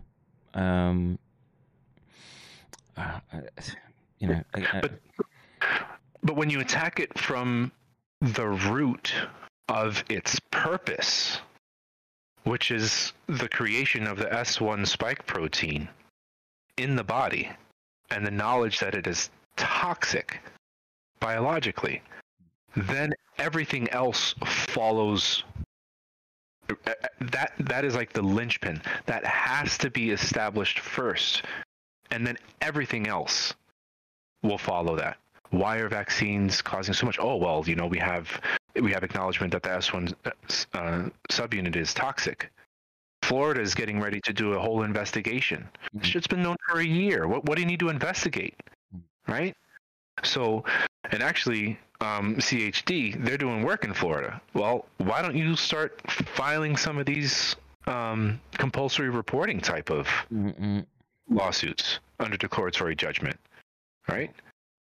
And if they're really doing an investigation and they're really looking into it, they're not going to ignore it. That's what a grand jury in a Supreme Court, my man, this needs to be established first because they're going to go into myocarditis and hepatitis and there's a legal mechanism. And, ah, uh, bro, foundation, S1 subunit, biologic toxin. yeah, I'm with you, bro. You know, Yeah. uh, any any of these fights that I can get into, I I, I will. Um, you know, yeah. And then once that established, then you can look at investigation investigating the technology and maybe other effects that may be associated with that. Because what, what's going to happen is they're going to say, well, not everything, you know, is caused by the S1 sub. I mean, we need to investigate this other stuff. You know, it's like it's not all of that. When they, when they start to equivocate and negotiate, Yati, nah, it's already done. Okay. Uh, but and then at that point, then you can really start to getting in into the um, uh, into the LNPs and kind of the and the foundation of the technology itself. You know, because you know they're finding that they've had mitochondrial mediated apoptosis for a while. You know, and scientists have been saying, hey, you know, if you have these positive charges that are known to induce mitochondrial mediated apoptosis, maybe you want to think twice about, you know, establishing a whole new technology on it because we really don't know what happens to these charges after they break down.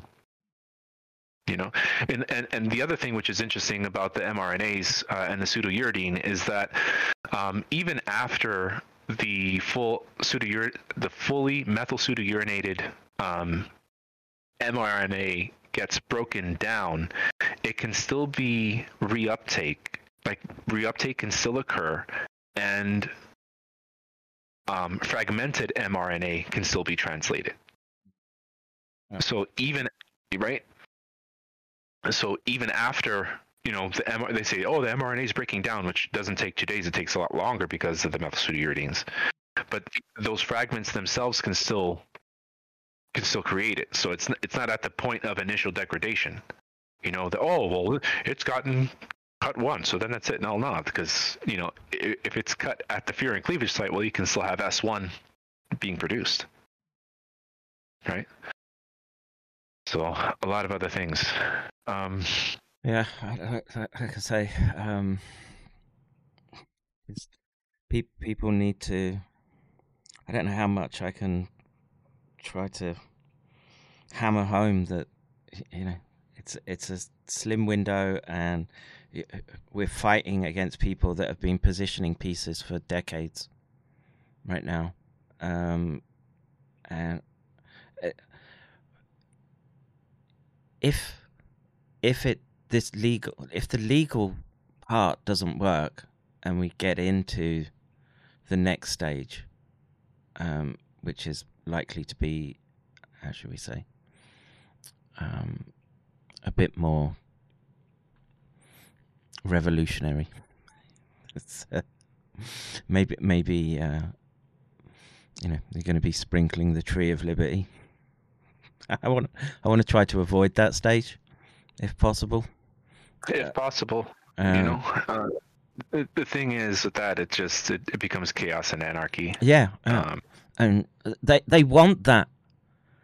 They want that because then you cannibalize yourselves.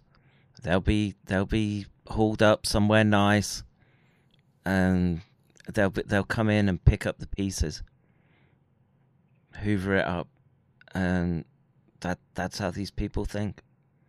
And uh, look the simple fact is and again I'd encourage everyone just go watch the stream I did yesterday with Charles. Just as we work through the permutations, we're just looking at it from the military perspective and and what the what the potential threats are that we're dealing with, and um, it doesn't look good.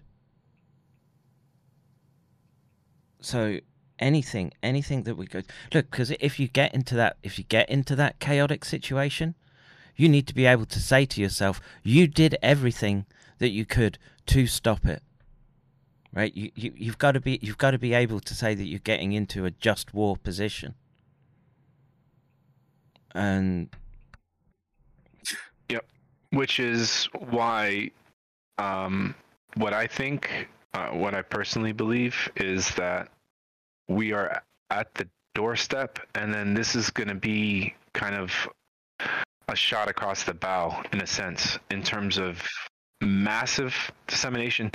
You know, the other thing with this is that this can also be done by email. You know, a lot of local health departments have emails. You know, maybe we can set up just like a mass email campaign. I'm, I'm kind of still in a um like a post-mortem digesting trying to figure out what i'm going to do whether appeal or whatever but no, you're going to appeal, dude.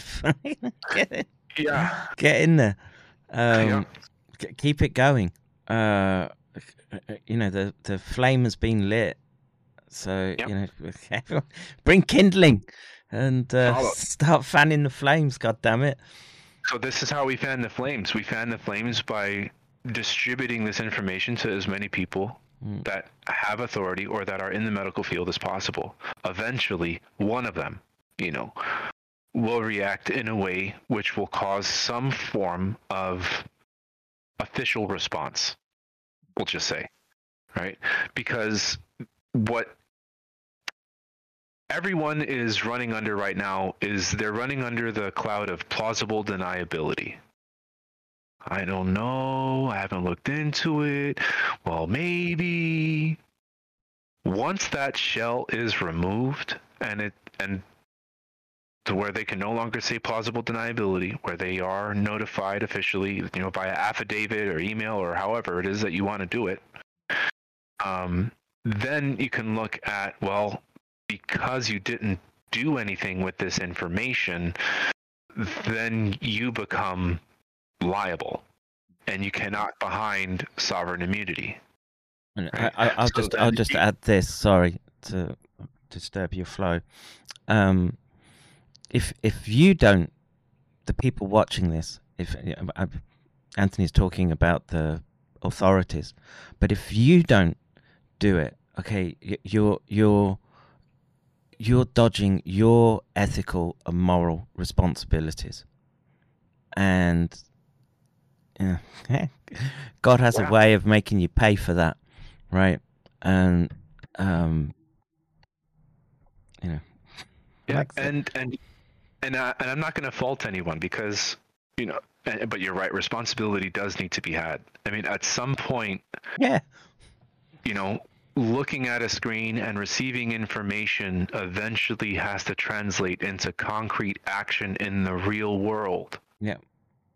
You know, as as much validation and verification as we can provide you all here of what the reality is, it's only as powerful as your ability to apply it in your own circumstance, in your own world, in your own life, in your own locale, for yourself and your family. I'm doing all I can, if you know, in a state, and it's, I mean, more than a full time job, bro. yeah, I, I, I get it, and um, the hang on one second.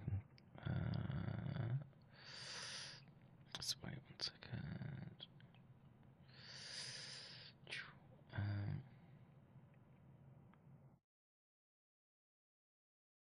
okay. Um, I, I, I'm, probably should wrap up. Um, I've got, I've got calls I need to make. Um, but let me just see if there's any um, comments here. Uh, if this is done in Virginia, how would it affect the rest of the states, like Pennsylvania, for example? Um, well, my understanding is that each state being different, but it's you know you've you've basically been given a, uh, a heuristic of how to do it. Okay, and and as Anthony says, you've got to go to the library and find out the the, the specific statutes that that state has. But there will there will be similar statutes to um, to build these cases around. Did I get that right? Uh, yeah, I mean, declaratory judgments are standard for every state. Each state has its own process uh, and way of working within the courts. It's called civil procedure, the rules of civil procedure uh, that handle declaratory judgments. So that would be the type of filing that you would be issuing. And uh, second, let me just get this. So, and what you would have to do is you'd have to place a filing in relation to other laws, right? And in my case, I was using a declaratory judgment in relation to informed consent and compulsory reporting laws. Okay, so you need to research both both the the procedure and bar that needs to be met for what you're filing for, as well as um, the statutes as they relate uh, relate to the case itself, whether it's going to be compulsory reporting, informed consent, or you know something else. Uh, and and eh, right in the local library, uh, every state has uh, its own kind of book of laws. Um, in Virginia, it's called the Virginia Code. Uh, in North Carolina, it's called the Virginia, excuse me, North Carolina General Statutes. Um, I believe it's called uh, the Florida Statutes, uh, is what it would be in Florida. And in that book, you would find the. Let me get all the way over here to the end. I just want to show. I read all this stuff. Okay. Okay, so declaratory judgments. This is a type of filing. This is under civil remedies and procedure. Okay. And then you'll go then they'll go into case law, how the law has been applied. And it's good to know at least this declaratory judgments and the case law so that when you go in and are presenting the information, you're already aware of um, the framework that needs to be satisfied in order for a court to listen to a declaratory judgment, the types of bars that you need to pass, as well as um, different ways of structuring your argument or what you're presenting to the people within the facts so that when it eventually comes around uh, to the judge, it's already kind of notated. But that's the uh, the quick 10 second version. Well, um, there you go, folks. Uh, so you've got the Give Send Go link. Um, you know, everyone needs support. Um, please uh, be. Look, we're fighting. We're fighting for all of you, right? Um, we need, we need help, and you know, th- th- again, you have to ask. There's you know there are the sort of glamour um, individuals out there. What what are they doing? What are, what are they really doing? And you know uh, maybe they're more driven by vanity and clicks and um, well their pursuit for civil damages, etc. They're they're more motivated by money. I don't know. Um, myself, I just I just want to make sure that my family is are protected as possible, and let let's get the legal cover in place, and you know. This is well. This will be the third case I'll, I'll be actively involved in it's, it's International Criminal Court. There's the Crimes Against Humanity. This one. Um, line them up. Nice man. Yep, we got to line them up so we can line them up. Mm, If you know what I mean. yeah, yeah, yeah. yeah. If we get lucky. Yeah. On that note, many blessings, Kevin. Thank you so much. Yeah, you're welcome, dude. It's always a pleasure. Um, okay, we maybe should just do a stream, not a legal stream. We can do, uh, I don't know, a more metaphysical one. Um, Yeah, that'd be a good one. all right, bro. You take care, and uh, I'll, I'll speak to you soon. And like I say, um, you can put me down on your things, uh, uh, foundation. Uh, you got a doctor there. Okay, We'll do. Leverage it. leverage it, bro. Cheers. All right. There we go, folks. Um, right, I'm going to drop that. I, I did have a stream. I wanted to cover the uh, the report that's come out from the House Committee, uh, Republican House Committee into investigation into COVID. Um, I've got a few choice words that I want to be saying about that. Um, I see problems with it. Uh, you know, uh, you know, hope maybe they'll take my. No, I don't think. Actually, thinking about, it, I don't think they will because I, um, from what I've seen, just as a brief summary, and I'll try and do this in the next stream, um, is uh, the the the focus is on just Chinese biological warfare. Um, our problem is bigger than that.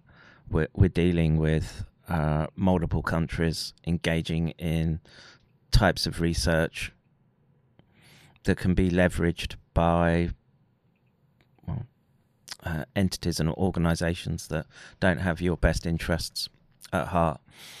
Um, so with that, uh, I'm going to say thanks. Um, yeah, support Anthony, um, support McKay and Dojo.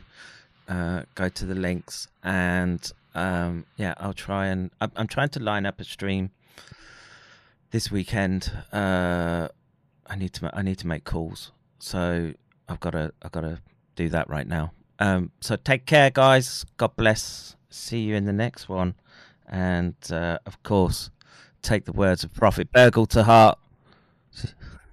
See you next one. Bro, you don't know how angry I am. You do, I'm like, I was just leaving for fucking work. You do not understand how fucking pissed off. After reading that little line, I will be arrested for not taking a fucking vaccine. Fuck these kaffers! I will fucking kill each fucking kaffer, I swear! this is not a fucking joke anymore. This is fucking dead serious. I am fucking dead serious. These people don't know who the fuck they're actually playing with. Fuck these kaffers.